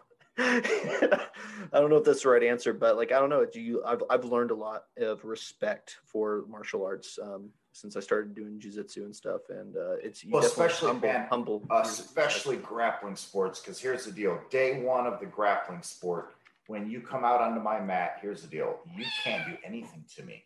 I can do whatever I want to do to you. I mm-hmm. can, I can, I can break your bones. I can puts you unconscious. I could kill you if I want to. So yeah. that tends to produce a better attitude. And the thing is, for people who are non candidates for martial arts practice, mm-hmm. they're typically non candidates for anything that's going to involve true collaboration. Yeah. It's going to be a pride behind them. So for me, like, I, I'll tell you, I don't, I don't only be friends with guys that do combative sports. It's not, stu- I'm not that stupid, but I will tell you this: I just can't be friends with somebody when I find out that the reason they can't do combative sports is that they're not suitable for training. And I've met people like that. Some of these people, they what? just, the, the, ego gets so big that it's like, I can't, you know, if somebody tried to choke me out, I'd go crazy on them and hurt them. It's like, well, oh, actually, where we, you'd be completely controlled and choked out. That's yeah. what, you know, um, I, you know, I'll never forget this day. So when we had our lifting team going real heavy in Saginaw, we had a guy come out one weekend and, uh, you know, he was doing that thing where he thought he was going to just say some combination of words that would equal respect. Mm-hmm. It's like, as a brand new guy, well, first of all, we respect the fact that you're here and we respect the fact that you're here to work. So you're, no one's going to be rude to you. But if you think you can say things before we've seen what you can do, that's going to give you a better stance in a group. It won't. At dinner that night after training, he started to tell a story, and I could tell he was lying. And the particulars of the story was he essentially said that he, as a white belt level competitor, went to a black belt's gym. And this was a black belt that several of us in the room knew. I don't know if he knew that we knew, but we, you know, I knew exactly who he was yeah. talking about. And he, he said that he had gotten the guy into this particular hold where this black belt was unable to escape and unable to submit him. And I listened for about five seconds of it and I said, Show me. So he starts to kind of point here and point there and talk. And I said, No, you have to show me. Like, where I'm going to lay down on the floor. You're going to do whatever you did to him. I oh, need shit. to see how you did this. so, so oh. here's what he does. And it was crazy to me. He gives me his back. He asked me to put my feet in like like a like a quarter of the way set hook. I don't have my ankles crossed, so I've got my insteps are pushing against the inside of his thighs. So I'm really, I'm just, I'm, I'm, I'm peeling him open like a clam, but I've got his back. He mm-hmm. grabs my feet, both of my feet, and he's trying to do this like scoot around on his butt thing while I got his feet. So I sit up and I choked the shit out of him in like three seconds. Like his neck was open. Oh, And man. I mean, and I and and I I did the hard choke where he did the gurgle, Mhm. and then I let him up right away, and I say, I, I I'm doing it wrong, bro, because I feel like I can escape. So set me up again and really get me. So he does the same dumb shit again, and I sit up again. This time I choke him harder. And the guys at the table, they're all looking and they're starting to get a smile on their face. I said, I'm doing this wrong. I'm, I man, I'm, I'm screwing it all up. I got out again. I said, do it again. So he did the same dumb thing again. This time I choked him so hard that when I let him go, he went in the bathroom and he threw up and he never came back over again. And the thing about it was this it was when he lied that I felt the need to do that to him. But here's the other part about it within our group dynamic, we never have arguments with each other. yeah, We don't have to lie to each other because we we do things in a way where things are testable and provable. yeah, You know what I mean? And and that's what I'd want for people is is don't get it in your head that just because you can say the right thing, you're okay. Man, you're not okay. yeah, You're not okay. You you got it. You got to get there. Um, Mhm. Especially submission grappling guys. For all of you to hear this, it, it's good because it's going to take away a lot of your dumb excuses. hmm It, it's, it really is. Like if you're a little guy, here's the problem. You're always a little guy. And here's a really big thing. Little people get picked on more than big people. Mhm. Like I'm not that big, but I'm big enough that nobody really fucks with me when I'm out walking around. But for little people, the excuse that I can't do that because I'm little, it's like, oh, well, that's bad because that's going to be a problem for you throughout all of your life. Mhm. Um, uh, for people who feel that they're just too weak to get into it, well, the big problem is, is that means that you're fully situated to be a good victim. Like, like you guys got to get away from these excuses. It's not okay. It's not okay that you can't do a pull up. It's not okay that uh, you can't run anymore. It's not okay that you don't know how to get out of a bear hug. It's not okay that you don't know how to shoot a gun. It's Mhm. not okay that you're on fucking Facebook for six hours a day. like, you know? If, Yeah. if we could, if the, the title of this podcast could just be for today's episode, like, you're not okay. You're not. You're not. And you're not special. Mhm. And that's that's the worst part about it is that because you're not okay and you're not special, you're actually going to find that a lot of the problems of life are going to come upon you hard, man. Yeah. Oh yeah. Um, and especially when you start doing like like we started out like when you just just start fucking doing it and like don't care about like being special or being anything like this whole thing like i don't give a shit about any of that. And for anybody that that ever wants to um, look back or or even hear from me right now like i'll state it like i don't care about any of that stuff. All i care about is just doing it and having a good time doing it. Like that's what matters. Just do what you want to do do what you got to do and let all that extra shit like put that shit to the wayside your ego that's none of that none of that matters and you'll find that it'll actually stop you from doing a lot of things and actually catapult you into doing things I think so. I think I think there's a, you know, there's a lot of, well, you know, isn't that the punchline of every every kind of like teen drama is the moment that so and so realizes that they can do it, they can do the Yeah. dance, they can do the high. Like you know, and why do those stories stick with us? Because that is one of the truer parts of the human experience. Mhm. one, one of the way truer parts of the human experience is not how you're awesome. Mhm. it's how you you suck but you could you could get better. Yeah. It's it's a way better story. Like here's a story no one cares about. Here's a guy who's got no problems and everything's going Yeah. great. The end. Who, who the fuck cares about that story? Yeah. and and you know there's nothing wrong too. Like like being like i've said this recently too there's nothing wrong with being middle class. Like there's absolutely nothing wrong. Like if you look i think the average income is up to like one twenty thousand dollars a year. And if you're smart financially with your money you can live a pretty damn good life off hundred twenty thousand dollars a year. And oh shit. I'll, I'll go in i'll go with you on that all day and say that dude if you can't do your life with that much money Yeah. you're doing you're you got your mind on the wrong shit and that's that's that's like the the the top tier. You can do do it with a little less than that. I think i think they did like some study in harvard or some some ivy league school of some sorts where they found out the cap for um, happiness or something. I don't even know how you fucking gauge that but it was like 70000 if- if you make more than $70000 a year then you really that's you're in the like there's nothing else that can make you more happy monetarily uh, wise like money wise like so I don't know, like you can if you're smart with your finances and you make that kind of money, then you you can literally do what you want to do and live a pretty outstanding life. So I don't, I don't know where the hangup is. It's Well, okay the- the- nobody and be normal. the, the attachment I will put to that too, though, is this: is it is absolutely unacceptable for those of you that are in a poverty situation to remain. yeah. Uh, Yeah. While it's certainly not, it may not be good for a person to truly chase the dollar. It may not be. I don't. I don't know. You know, I'd, I'd have to. I'd have to personally go there first myself to make any decision. But here's what I do know: when you are so broke that you can't help yourself, you can't help anybody. Yeah. Um, but the problem is, is you'll still keep getting problems, which means now you're looking for other people to bail you out.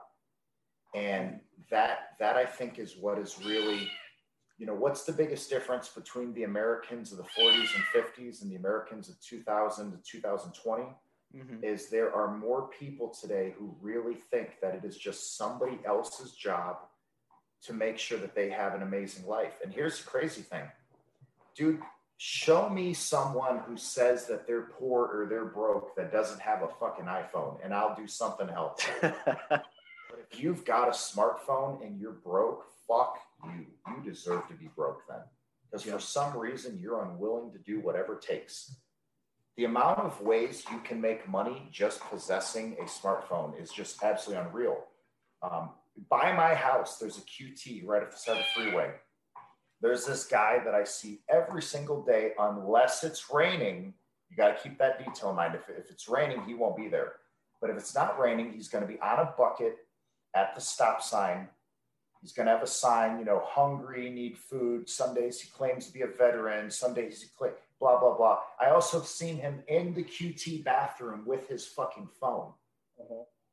And it's like, dude, Yep. you're a predator. You're a scam artist. yeah. You're like you're like some kind of octopus hiding underneath the rock to catch the little baby crab that got away from the family. You're definitely not someone anyone should be feeling sorry for. I know that. Yeah. Yeah. I have friends that do outreach with homeless veterans. So let's talk about that too, because I hope we get more veterans listen to your show over time anyway. I think I think so. Dude, here's the deal, guys. If you're homeless in America, it actually tells us one specific thing first more than any other thing. Okay.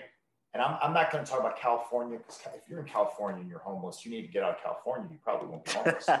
but I'll tell you this in the state, if you're homeless in Texas, it actually tells me that you want to be. And this is why we have shelters in all these communities, we have churches, we have halfway homes that will get you to work. They have places where you could start working today and get food in your belly today and cash in hand today. But people are so homeless here. Why? It's because you can't go to the halfway house if you're on dope. You can't go to the shelter if you're a fucking drunk. So for most of the time when you see someone homeless, the first thing is is wait a minute, I don't want to talk about your homelessness. Are you choosing to be a junkie? Mhm. Like that's the that's the very first question. And the big thing is if someone is a quote homeless veteran who's also a meth addict, they're Mhm. actually just a meth addict Mhm. because it changes them too much. And it, it's a thing where in our country, we have this this fear that there's all these people who can't help themselves, but it's just not that way. They totally can help themselves. If you guys didn't know this, if somebody's homeless and they need to get meth today, they'll come up with 60 bucks to get meth in a couple hours. Yeah. Some of some of you are so pathetic you couldn't even sell sixty dollars worth of shit to get sixty. But a meth head can start off with nothing and have sixty dollars in an hour. That's a that's a crazy conundrum right there. Oh, dude, that, I'll tell you what. I'll tell you what. I've I've literally seen this. I've been at gas stations that are by WalMarts or by a Costco or a Sam's Club, and some sketchy motherfucker comes up to you trying to sell you uh, a three pack of filet mignon for twenty bucks. And you know what, dude? He ran in a store and stole it. oh, that's he ran in and stole the quality steak to sell to you at the gas Damn. station because he's trying to get his drugs. But Yeah. you know what? That, that's also an example of the amazing ingenuity of the human mind when it's trying to get something. Yeah. Like for Oh, yeah. some people, if they could work the way that a drug addict will work to get their fix, they could Mhm. literally have whatever they want in life. Yeah. But but on that thing, you know, I really agree with you when you talk about there's probably an amount of money that if you make it, you're not actually going to be that much better or happier. Like Mhm. you might have better shit, but it's still the same. Mhm. you. Mhm. So for some of you guys, like for some of you, if you're someone and you just you kind of suck or you don't like yourself, you want to do better for yourself, putting you in a better car, it's still the same lame ass you. yeah, You won't act you won't actually be happy. Exactly. It's, it's still you. We Exactly. can put you in a mansion, but if you're still the same slob who doesn't wash his own dishes and keep his toilet clean, well, guess what? Mhm. The mansion looks just like your other place. yeah, It, it's you can't get away from the fact that you got to work on you, and, Yep. and you just can't have a bunch of excuses about it. It's it's there's no escaping it.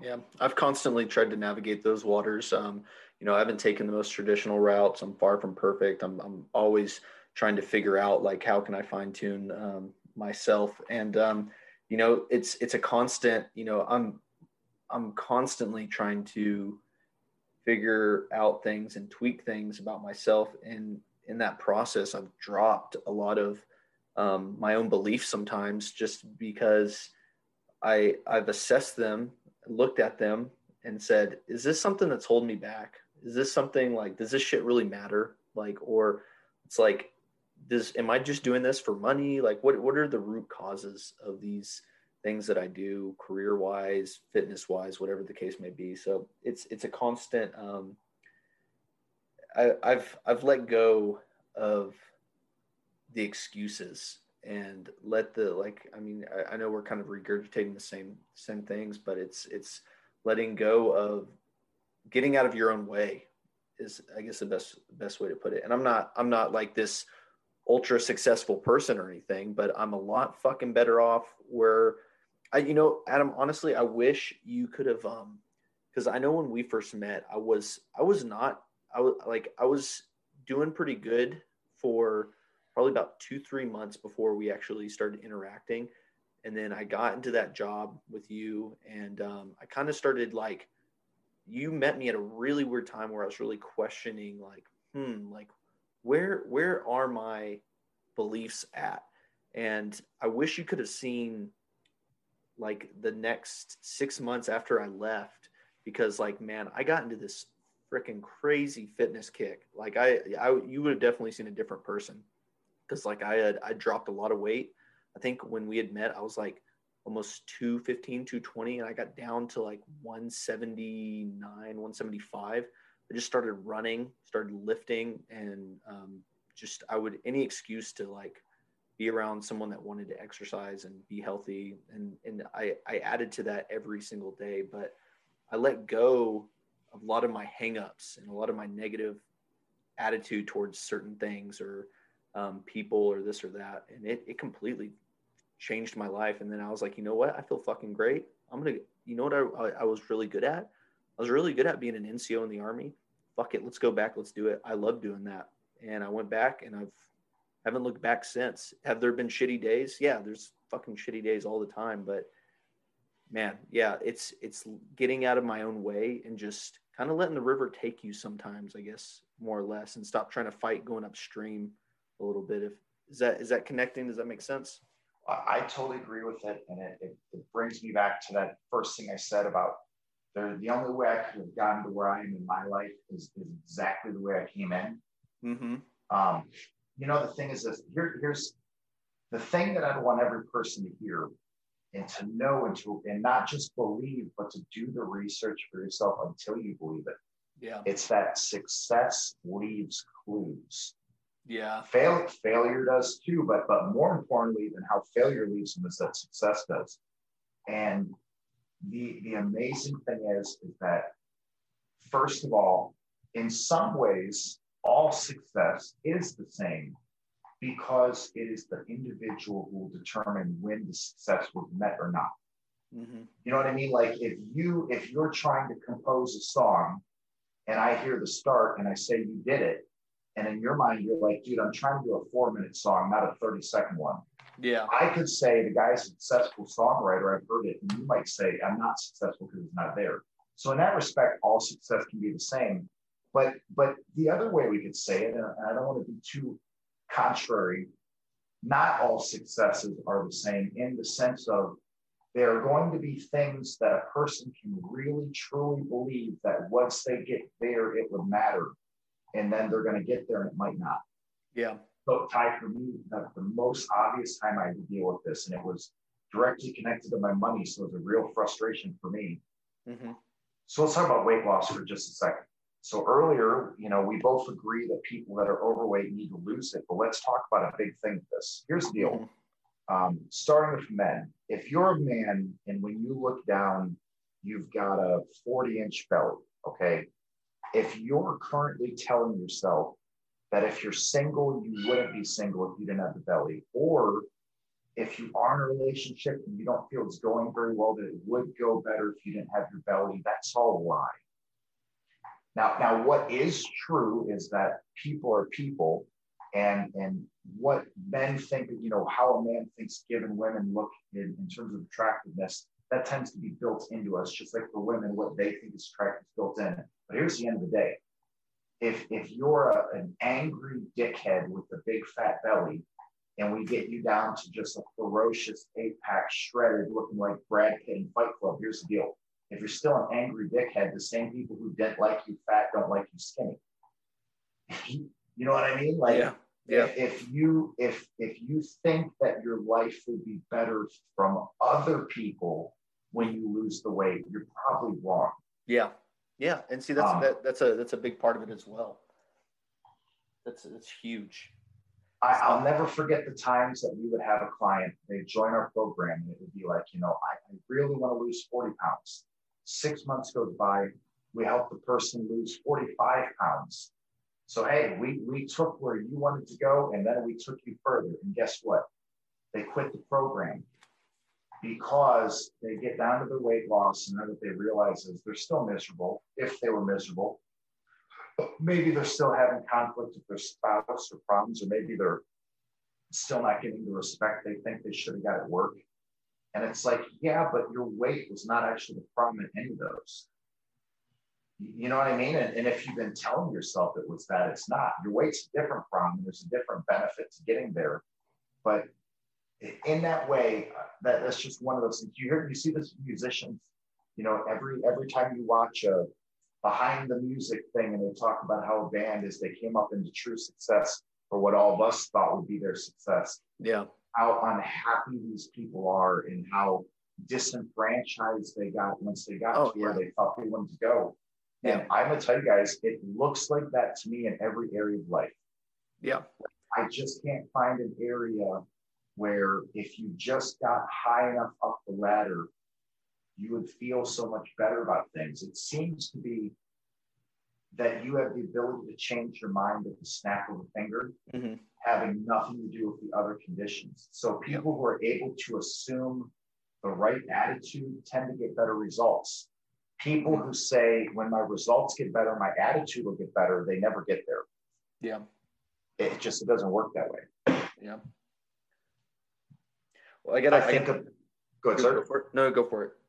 I, I was just thinking about that. If uh, if I had muddy shoes on and I walk into your house and, and I have the perception that you don't have a very nice house and I walk across the floor and get your floor muddy. And then I turn and say, well, you know, if you had a nicer house, I wouldn't wear my boots in your house. You would yeah. say, if I had a nicer house, I wouldn't let you in my house, dick. said, that that's the thing that people, it's like that's where they get mixed up at to me is is they're not understanding that the thing that they're connecting like a A to B, it's not related at all. They're, they're different issues. Mm-hmm. Yep, 100%. Well, I, I got to ask you. Um, so we live in a crazy fucking time right now um, between protests, riots, election coming up, you know, coronavirus. It's insane. It's absolutely insane time to be alive. It's it's really crazy out there. What what do you think? What do you think is going to happen here in November? I don't think November matters nearly as much as we are being told over and over that it matters. So so let's look at it from two different sides. So from the conservative friends that I have, which I personally am quite conservative, but when I listen to their rhetoric, there is this idea that if the Republicans hold hold all their current things they hold or get more, that everything's going to get better. But I want to remind everybody that everything that has happened has happened in the current configuration of a Republican president, a Republican Senate.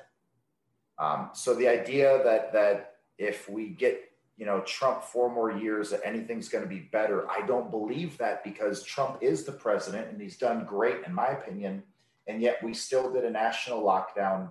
There's still states that have heavy restrictions because their governor of their local level has put them into that kind of oppression.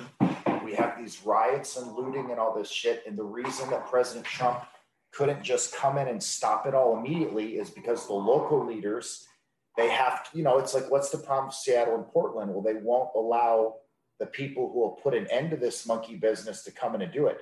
Because because I'll tell you right now, for anyone who supports the rioting and the looting, you guys need to understand the day that the other foot falls and the National Guard comes in, you motherfuckers will be done within one hour. Yeah. Like police officers, for some reason, dude, they might put up with you guys spitting on them and shit. As soon as motherfuckers in helmets and BDUs come in, you guys are gonna get your fucking jaws broke, and this will all be over fast. Yeah, it's it's a it's a whole nother monster when you start and get uh getting and get you know um I want to I want you to finish that thought still, but I wanted to throw in there. My wife was telling me something she read somewhere about like someone was like, well, if we can go into other countries and start wars, well, why can't I go and, you know, do X, Y, and Z in my own country? And I was just like, I was really appalled by that. Like, I, I, I try to be very careful what I say, but that like really pissed me off. I was like, why in the fuck would you want what goes on over there in your own backyard? That shit is just fucking crazy. And like, and my, that's my that's like- answer to that is is that here's the deal. So if that's how they want to roll, then they should roll that way. Just don't be surprised when you get dealt with. yeah you play stupid games you win stupid prizes. And i'm and and let me be clear i'm not saying like don't go out and protest. I want people to go out and protest. I don't even care if i don't agree with what you're protesting about. Like go do what you what you want to do. That's that's what makes this country great. But to fucking um want to fight cops and fucking shoot and kill people in the streets like this like and i'm not gonna like point blame at left or right or any of that but i'm i'm just I'll, I'll leave it at that. You know play stupid games win stupid prizes. You don't want that shit in your own backyard. I promise you Oh no, you don't. as much as you think and feel that it's what you got to do right now you are gravely gravely mistaken because people you know, the other thing is we've seen is this is that for a lot of these people, when when especially some of these thought leaders behind this anarchist movement, when mm-hmm. things come about that directly touch, see everything seems so far away until it touches you. yeah And the reality is, is for most of the people that I've met here in Texas, for example, so I've met some people that were really like defund the police. hmm And for a couple of them, I've asked them, so what would you do if I hold you down and spit in your face and decide to pull one of your teeth out of your head right now? If I just had it in me, that like what I want to do is I'm going to spit in your face and knock your teeth out of your head. Who are you going to call? Mhm. They're going to Yeah. they're going to call the police. That's Yeah. what I've noticed is that the same people who tell me that the police are so terrible, if I give them any amount of threat and they realize, oh wait a minute, this person could do everything to me that I don't want done, they want to call the police because that's who you should be calling is the police. And- um, what on November though, here's the big thing I want people to Mhm. understand. It seems that many of the most problematic things that are actually going on for us won't be changing. That's what I would say. Yeah. And, and, and very much in the same way when I think about, okay, so what country when we transitioned from Bill Clinton to George Bush? hmm Were they present when George Bush transitioned to Barack Obama?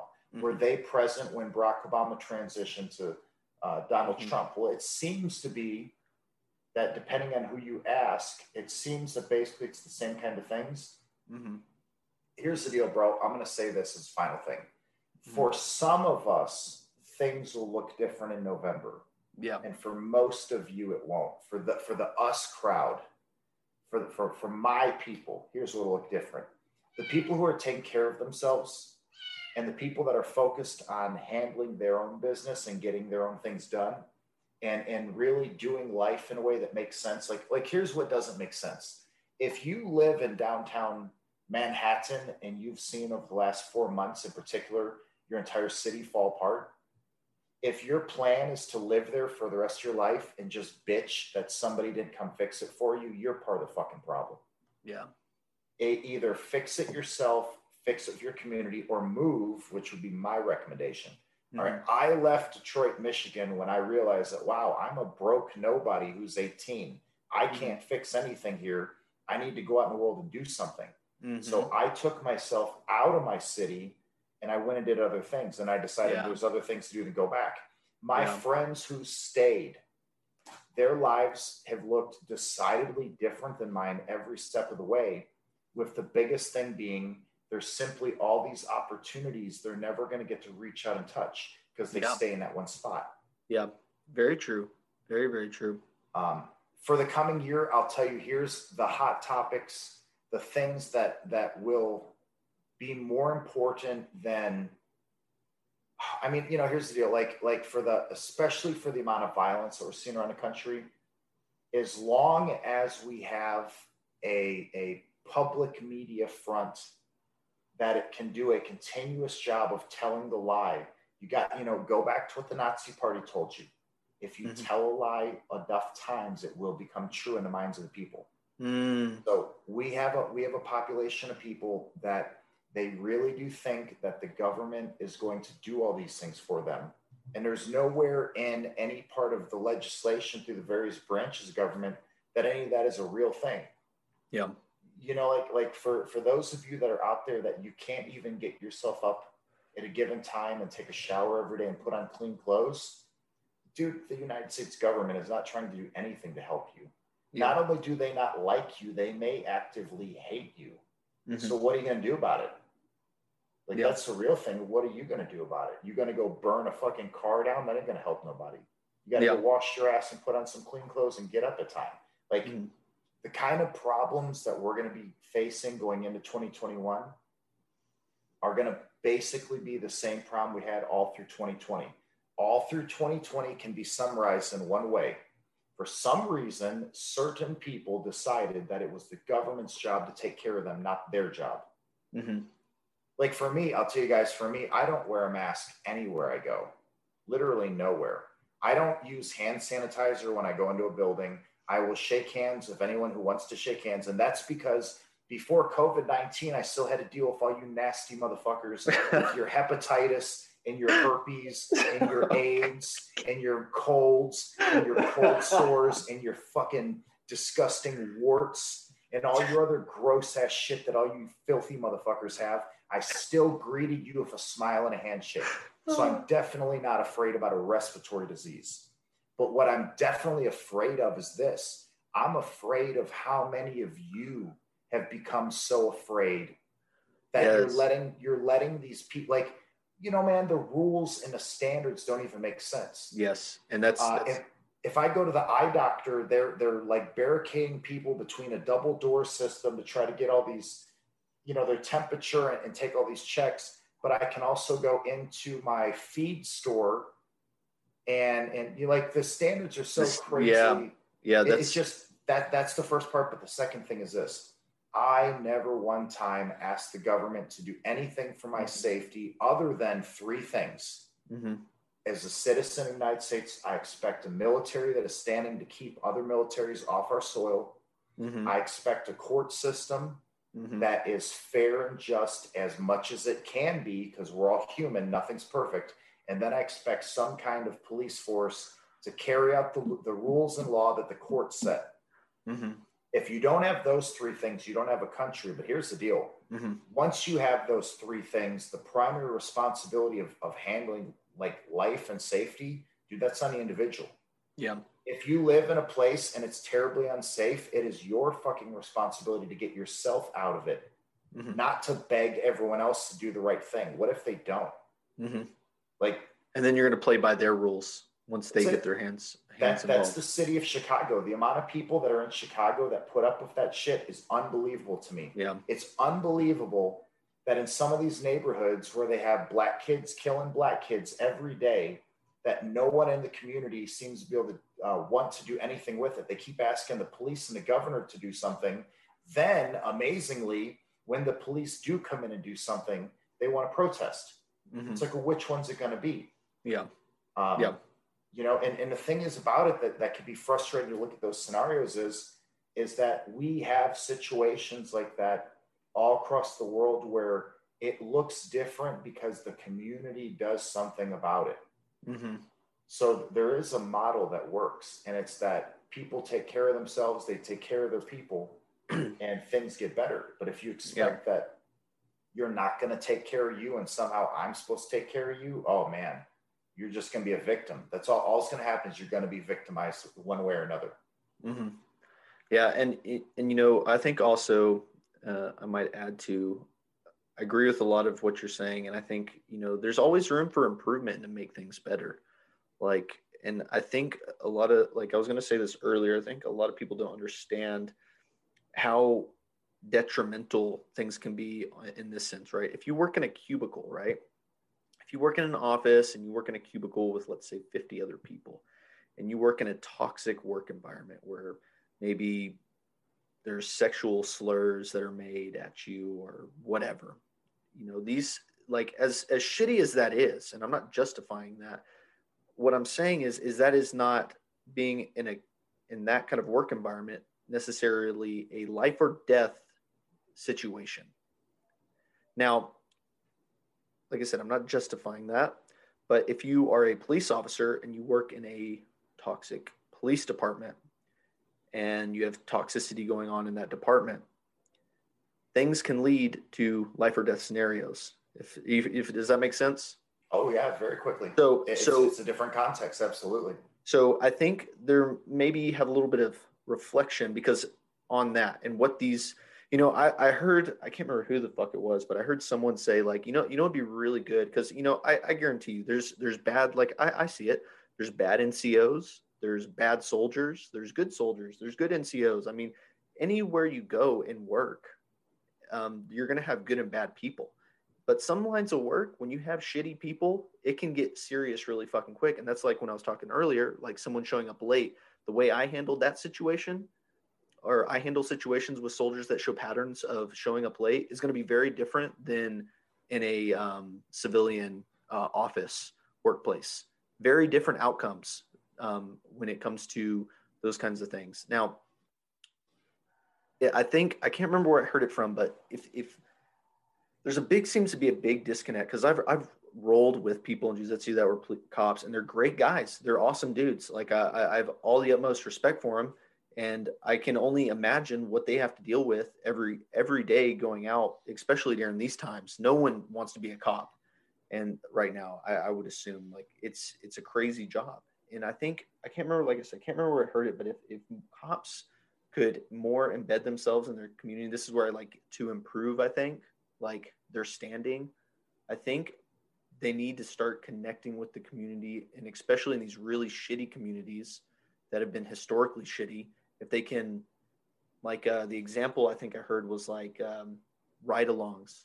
If city council members like maybe once a month a city council member a mayor someone in elected office of some sort rode and saw what these these cops have to deal with.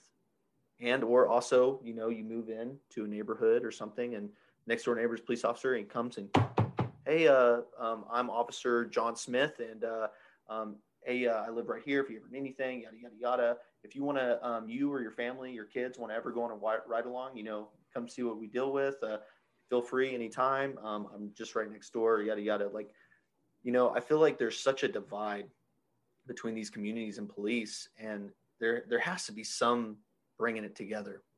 Well, you know, let me. Here's here's what I'll say because uh, okay, I've never seen additional laws and rules mm-hmm. produce better people. Mm-hmm. What you see is better people act always higher than the standards that are set for them, mm-hmm. but they also like okay. So here's the deal. Um, uh, I want you to think about things that are not crimes, but they're just dickish to do, and then think about how you don't do those things and yeah. think about how you don't need a law put okay so like here's an example guys. Uh, let's say you're driving down the road and you see that there is a carcass of a raccoon on the side of the road.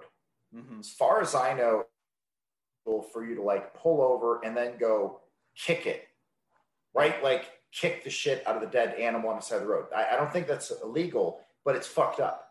Yeah. But but you don't need to make a law for that because most decent people wouldn't do that so I'm reaching for a second here, but here, here my point. Okay, if if if it was not if rape was not on the books as a crime, I still wouldn't be out raping women. Yeah. I, right. I, so, I so in that way, the, the thing is, is this, this idea that, okay, the police are not there to stop any given crime. They're on to crimes and they are there in mass disturbance to basically bring it back down to quiet, right? Mm-hmm. But a police officer's capability to stop a crime from happening. And you talk to any cop and they'll tell you that. There's just there's not enough of them. And the other thing is, is that generally speaking, most people will commit their crimes out of the sight of a cop.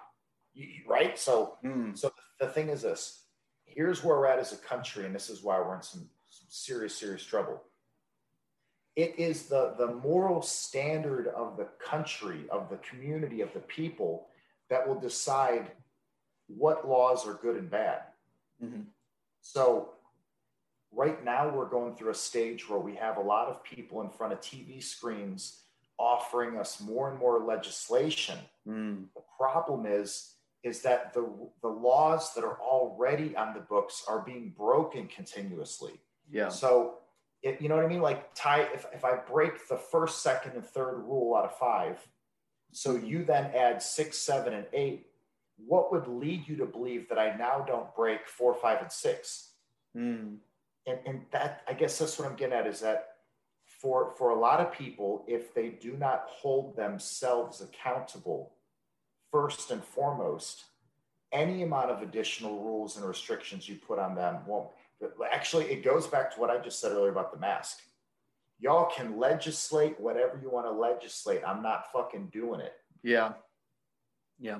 The thing is, is I don't I don't go around harming people and damaging people and and doing things wrong, but I also won't allow myself to be infringed upon. Like, here's the deal, too, especially for you fucking Texans out there. You know that flag that says, don't tread on me, and there's a coiled serpent. Motherfuckers, being told you have to wear a mask to go see your family members is being treaded on. Mm. Being told you can't have a, a, okay, being told you can't have Call a birthday party for your kid, motherfuckers, you're being treaded on. Yeah, there's being so told, many of those dudes. You know what I'm saying? Like being told you can't go to the park and barbecue with your kids, bitch, you're being treaded on right now. Ty, I see guys here in my community, they're wearing a fucking don't tread on me t-shirt and they're wearing a face mask. And it's like, dude, that is the treading that the don't was all about. The don't tread on me is shit like that. And, and it's like, that's that that to me is is the core of it is mm. um, people are going to do what they do and it deals with the quality that they're bringing themselves up. Mm-hmm. This is why there are amazing people that have come out of some of the worst communities in the country. And it's also why some of the most amazing communities in the country have produced such pieces of shit. Mm-hmm. Uh, this the school that I graduated from as a little kid, you know, high school. It was it was a community where we had relatively very low crime rates very few people in my graduating class, for example, were like in a true poverty situation. Um, very few people had had a very negative or violent type of scenario happen around them during those, those formative years. And yet, some of the people left our school and they went on to become doctors and surgeons, and some of the people went on yeah. to die from being uh, meth and heroin and opiate addicts. Yeah. So, so you, we, we, we look at it, it's like, wow, what was the difference here? Well, it seems like the difference is personal accountability. Yeah. I would imagine that um, I had a pretty good starting point down coming down the road, but there are people who had better starting points than me who didn't make it this far. And there are people who had worse starting points than me that are so much farther down the road. It's just a how well the person is going to conduct themselves you, you just can't legislate it. You know, that's why the yeah. prison system in our country is such a problem. You go to jail for a year for a drug charge, like you got an ounce of weed on you and they arrest you. The problem is, is once you get into prison, there's going to be situations where you're going to have to do things whether you want to or not. And then you get additional charges put on you. So, like in our penitentiary system, there's a shitload of guys. They went in for one offense that was not a problem, but the way they have to live their life in the penitentiary produces additional charges and Yeah. more time goes on it. And it's it's that's that's It's a kind of- revolving door almost. it, it becomes a revolving door for that reason. Like I'll tell you right now, either you or I, if we were put in in a heavy state level like here in Texas, one of the very first things that we're gonna have to do, being two tall, handsome white boys, is we're gonna have to go get in with either the Aryan Brotherhood or one of the skinhead groups. Because if not, as a lone white dude, you're gonna get victimized by the black and Latino gangs. Talked in who's been in penitentiary. So what Mm. happens now that you have to go get into them? They make you do things that you wouldn't want to do. Yeah. Hey, dude, you're gonna be going and picking up this product from that place to take it over here. And if you don't do it, they're gonna fucking smash you. Yeah. Hey, man, we're all gonna jump that guy tonight. You're jumping with him. If you don't want to do it, we're jumping you next. Like people don't understand how good their life is out here and how Yeah. bad their life could be in other contexts. Yeah. And, A and hundred the thing percent. tr- I guess the thing I'm trying to point out when I say that, guys, is this: in the prison system, you have the most rules, you have the most restriction, you have the most quote safety and security. Because hey, man, they can lock you fucking down, and yet it is continuous lawlessness and violence. So if you look at our current streets and you're thinking November is going to fix all this shit, why? Yeah. Why would this amount of violence and lawlessness go away in November? Yeah. Either side, because there's the other part too is is in, in the event that the Democratic Party can somehow successfully steal this election with some kind of fraudulent mail-in voting or whatever the fuck they do, all that does is prolong it. There's Yeah. no scenario in November that I currently see that ends any of this until the direct people who are out in the streets throwing bricks at buildings say, you know what, man, I'm, I'm not going to do this. This is bullshit. Why am I out here doing this? I'll, I'll tell you three predictions I do have, though, for all of our looters and rioters. My first prediction is that you don't own a house. I, I almost guarantee most of you motherfuckers that are out fucking with the cops and burning shit down, you don't own any property. If you Mhm. own some property, you'd have a completely different perspective. Oh But yeah. you don't. I can I can Okay. see that. Yeah. Uh, the next thing is is that there's no leaders in terms of what a real leader is. So you guys are just being a bunch of followers. I'd, I'd really encourage you to look at it at who you're following and, and what's going on with it because I think a lot of you folks would be disenfranchised if you saw who you're actually following. Uh, and the third thing I'm going to promise you is you are putting a curse on your life and you can't even believe what's going to come out of it. What are what are you people going to do that that how many of you are getting arrested in the streets today? 20 years goes by. You're you're trying to raise your kids and have a life but every job interview you've ever gone to you had to explain that one and when your kid starts becoming defiant and they say well you were the one out fighting the cops i'm going to do it i mean dude you're opening a curse upon yourself you can't even believe it Mm. terrible absolutely terrible so Yeah, and I think I think a lot of people have been just you know with this coronavirus and this lockdown and in some of these cities that have these like really strict mandates and all this fear mongering stuff going on. You have a lot of motherfuckers that have just been sitting at home all day watching fucking TV, being getting more afraid, more scared, and reacting and not responding, not digesting and, and taking the information at hand. And they're just they're going out there and doing stupid shit. You know, I totally, dude. And the thing is, too, is when I look at like the restrictions in New York and Los Angeles, for we'll just pick on those two for a minute. Mhm. I totally agree with a citizen in Los Angeles who decides to march in front of the courthouse, not wearing a mask and saying, "You can't regulate my whole life." Mm. But when that motherfucker decides to then go to Louis Vuitton, break a window to steal a purse, Yeah. not a protester anymore. And, and Yeah. what did I see in Minneapolis? The same day that that dickhead died during his apprehension, I saw people breaking into Targets and looting TVs. What political message is that? Please remind me again when I see somebody stealing PlayStations and Xboxes and big TVs, how that's, you know what I mean? That's the thing about it is most of the actual protesting that's going on is not what we're talking about here. Yeah. That's fine. I will tell you, I think like the only state that really did protesting well that I saw this year, bro, was Florida. Because Florida hit spring break this year and it was like, fuck you. You people can't stop 200,000 of us when we go to the beach. Yeah. Yeah. That, That, to me that was, was a good protest. Um, the, the thing is, like in New York City, it was amazing to me. They had a bunch of synagogues where the, the mayor of the city told them they can't assemble. They should have fucking assembled. Mm, They should have assembled. yeah. They really should have. And then had a and then just did their thing. I'm not even talking about a peaceful protest. Y'all get together and do your do your religious worship. Don't even acknowledge the fact that you're not following a rule. That to me makes sense. What what doesn't make sense is when I see on film uh, some police officer running to try to stop a kid from throwing a Molotov cocktail, and then another kid runs up behind him and hits him in the head with a hammer. Mm, I'm, I'm not I'm not feeling it. yeah. Um, I, I will tell you this. So far this year, the real motherfuckers haven't actually stood up yet. In this country, we have 100,000 veterans Mhm. at least. Okay. In this country, we have a lot of people who are not down for this Marxist bullshit. Yeah. I promise you guys, the day that all of us that don't have blue hair, like who collect rifles instead of purple dildos, the day we all stand up, this shit ends. I promise you that. Because I look at my community that I live in here, we have absolutely none of it. If you want to drive out to Dallas, you can see some of that happening right downtown in Dallas, but it's a thing where it, it never got going in Fort Worth, for example. There's a reason Yeah. for that. It's very specific.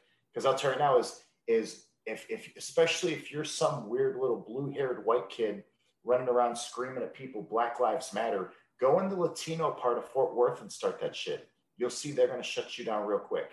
Yeah. North It North just- side's a different beast. North Sending gonna do it. And out here, like I'm in Parker County, like Mhm. I'll, I'll tell you now, is if if if the word came out that, for example, a group of these people had had it in their head that they're going to go down the court or and spray paint it or some shit, you'd probably see a lot more people like you and I that would show up too and say, actually, we're not doing that. Yeah. We're just not. I'm not going to make you guys fight the cops today. You're not going to get a chance to fight nobody. Y'all are out of here Mhm. and we've seen that there's there's been there's been some of that pushback coming through. I saw a clip on instagram. There was a community that was in brooklyn where a couple guys came into this one street and on the one street all the people who lived on the street stepped out the door with baseball bats and said get the fuck out of here. And you know what happened? They did. Yeah. because people who commit violence like that they want their victims to be easy victims.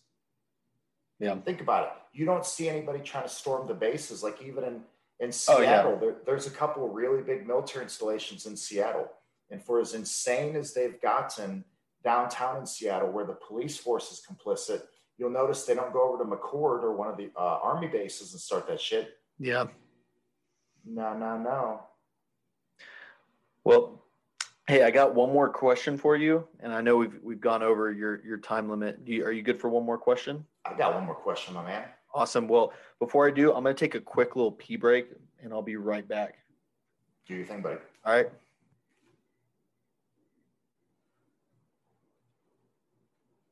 All right, you there?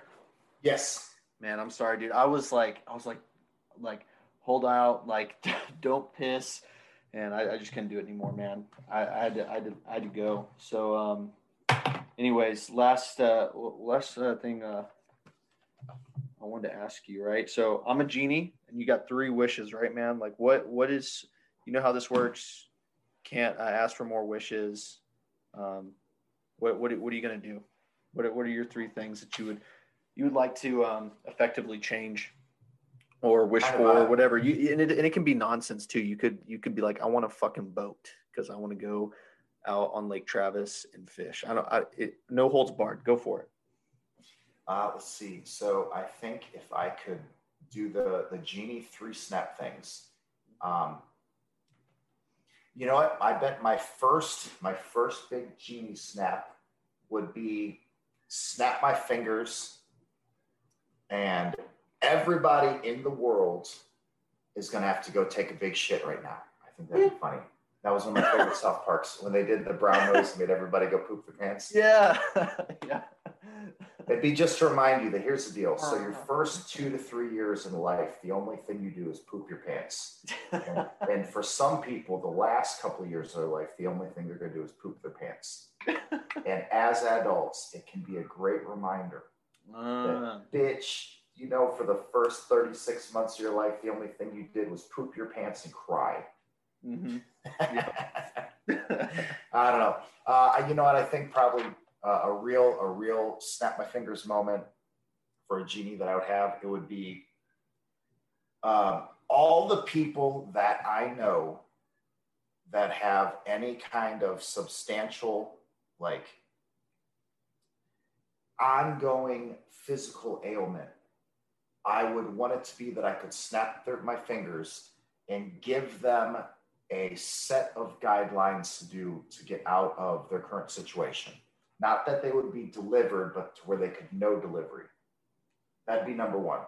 Like, for example, a lot of the mechanical pain issues that people have that ruin their life when I think about my own migraines, the only reason I was able to end up where I was at is because I had a belief system that the doctor was wrong because he's just a man, he's just a person, it's just his opinion even, when he gets into his experience, it's still just his experience. And I had an idea that it could be better. And for every person I know that is in a an ongoing pain instance, I really would love if they could at least have an idea that it could be different. Because most of the time when people have been told that, you know, well, this can never get better, how many people are, oh, you got a degenerative disc disease or something? Most of that is not even real. I think that'd be number one. And uh, the other big snap that I would probably do that I think would be just be great is if uh, everybody's TV was just fucking broke for a year. I would really, if I could snap my fingers and make every TV in America just broke. hmm It, it can do some things, but it, it just get rid of of all of your actors and your celebrities and all of your programming. Because think like this, bro. The only reason most Americans would ever think that their life in America sucks is because their fucking TV told them that. Yeah. Because if they if they'd been anywhere and done anything, they would realize that even for you jerks that have never been to Mexico, just go down to and I mean real Mexico, not a resort behind a Mhm. gated community. Go to real Mexico where you'll meet people that they do their entire life on a monthly budget of two to three hundred dollars. Yeah. They think their life is great. Yeah. Um, you know, like here, it's just, it's just, it's every day I hear people bitch about how bad they think they've got it. And I just don't get to meet that many people that really got it bad, other than bad mindset, bad attitudes, bad care for themselves. Those are the bags that I see. hmm Um, you know, like I just, I just don't feel sorry for anybody. And I don't think anybody should feel sorry for anybody because as soon as we feel sorry for something, we, we start backing off on how much it should be their responsibility. hmm You know what I mean? Like, like a two-year-old, I don't feel bad for a two-year-old. I understand what a two-year-old can and cannot do. Yeah. So when your two-year-old can't do long division, you shouldn't Yeah. be upset because you don't feel bad for them that they can't do it because they can't do it. You don't feel bad for them when they won't wear their shoes because they're being disobedient. Like, you, you know what I mean? It's Yeah. It's a difference of of of um, feeling bad for someone and then redirecting the thought to understanding where that person is in life and why it's led them to this point to not be able to solve the problem of whatever sort. all that. You know, uh, one of my favorite fictional characters was Lieutenant Dan in Forrest Gump.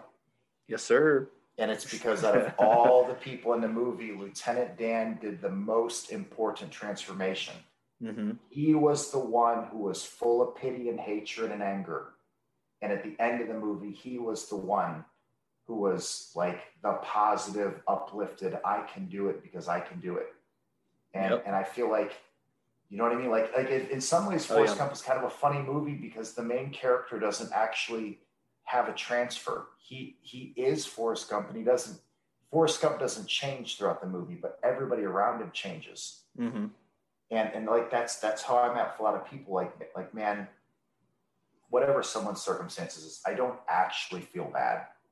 I might say to them, "Oh, buddy, that sucks," and all I really mean by that is I'm not willing to, to take any time to talk any truth with you because I don't think you're going to listen to it.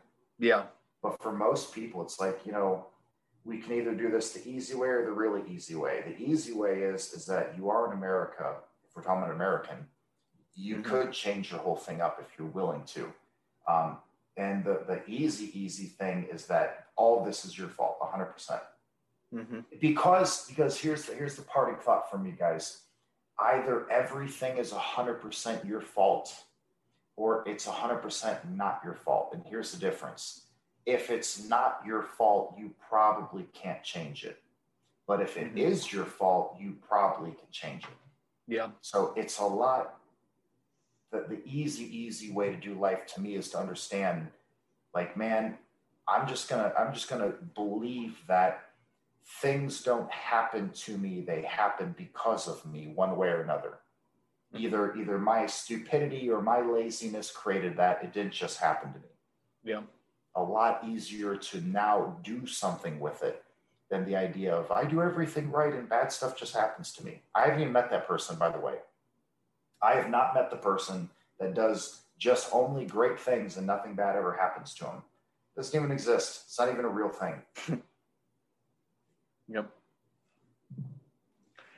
Well, you you about ready to wrap this thing up? You got am, any man. final thoughts?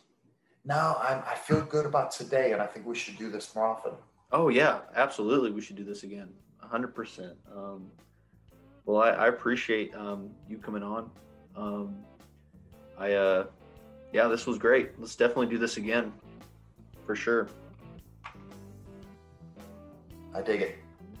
Well, um, jump off and then hit me up back on the cell for any other particulars you need. Yeah, yeah, absolutely. Sounds good. Well, I, I appreciate uh, having you on, man, and um, take care of your bad self. And I will be in touch. Be well, buddy. I'll talk to you soon. You too. Bye-bye. Bye. All right, folks. Hey, thanks for uh, tuning in. What a success, huh? Um, a, uh, I just want to give a shout out to a good friend of mine, Kelly Brandon. She has a charity called Grace Within Me, and I'm going to leave a link in the show notes. And please go check it out. She helps uh, foster um, children, homeless, uh, all kinds of great stuff. Go check it out and. Um, Hey, uh, once again, thanks for tuning in and see you weirdos later.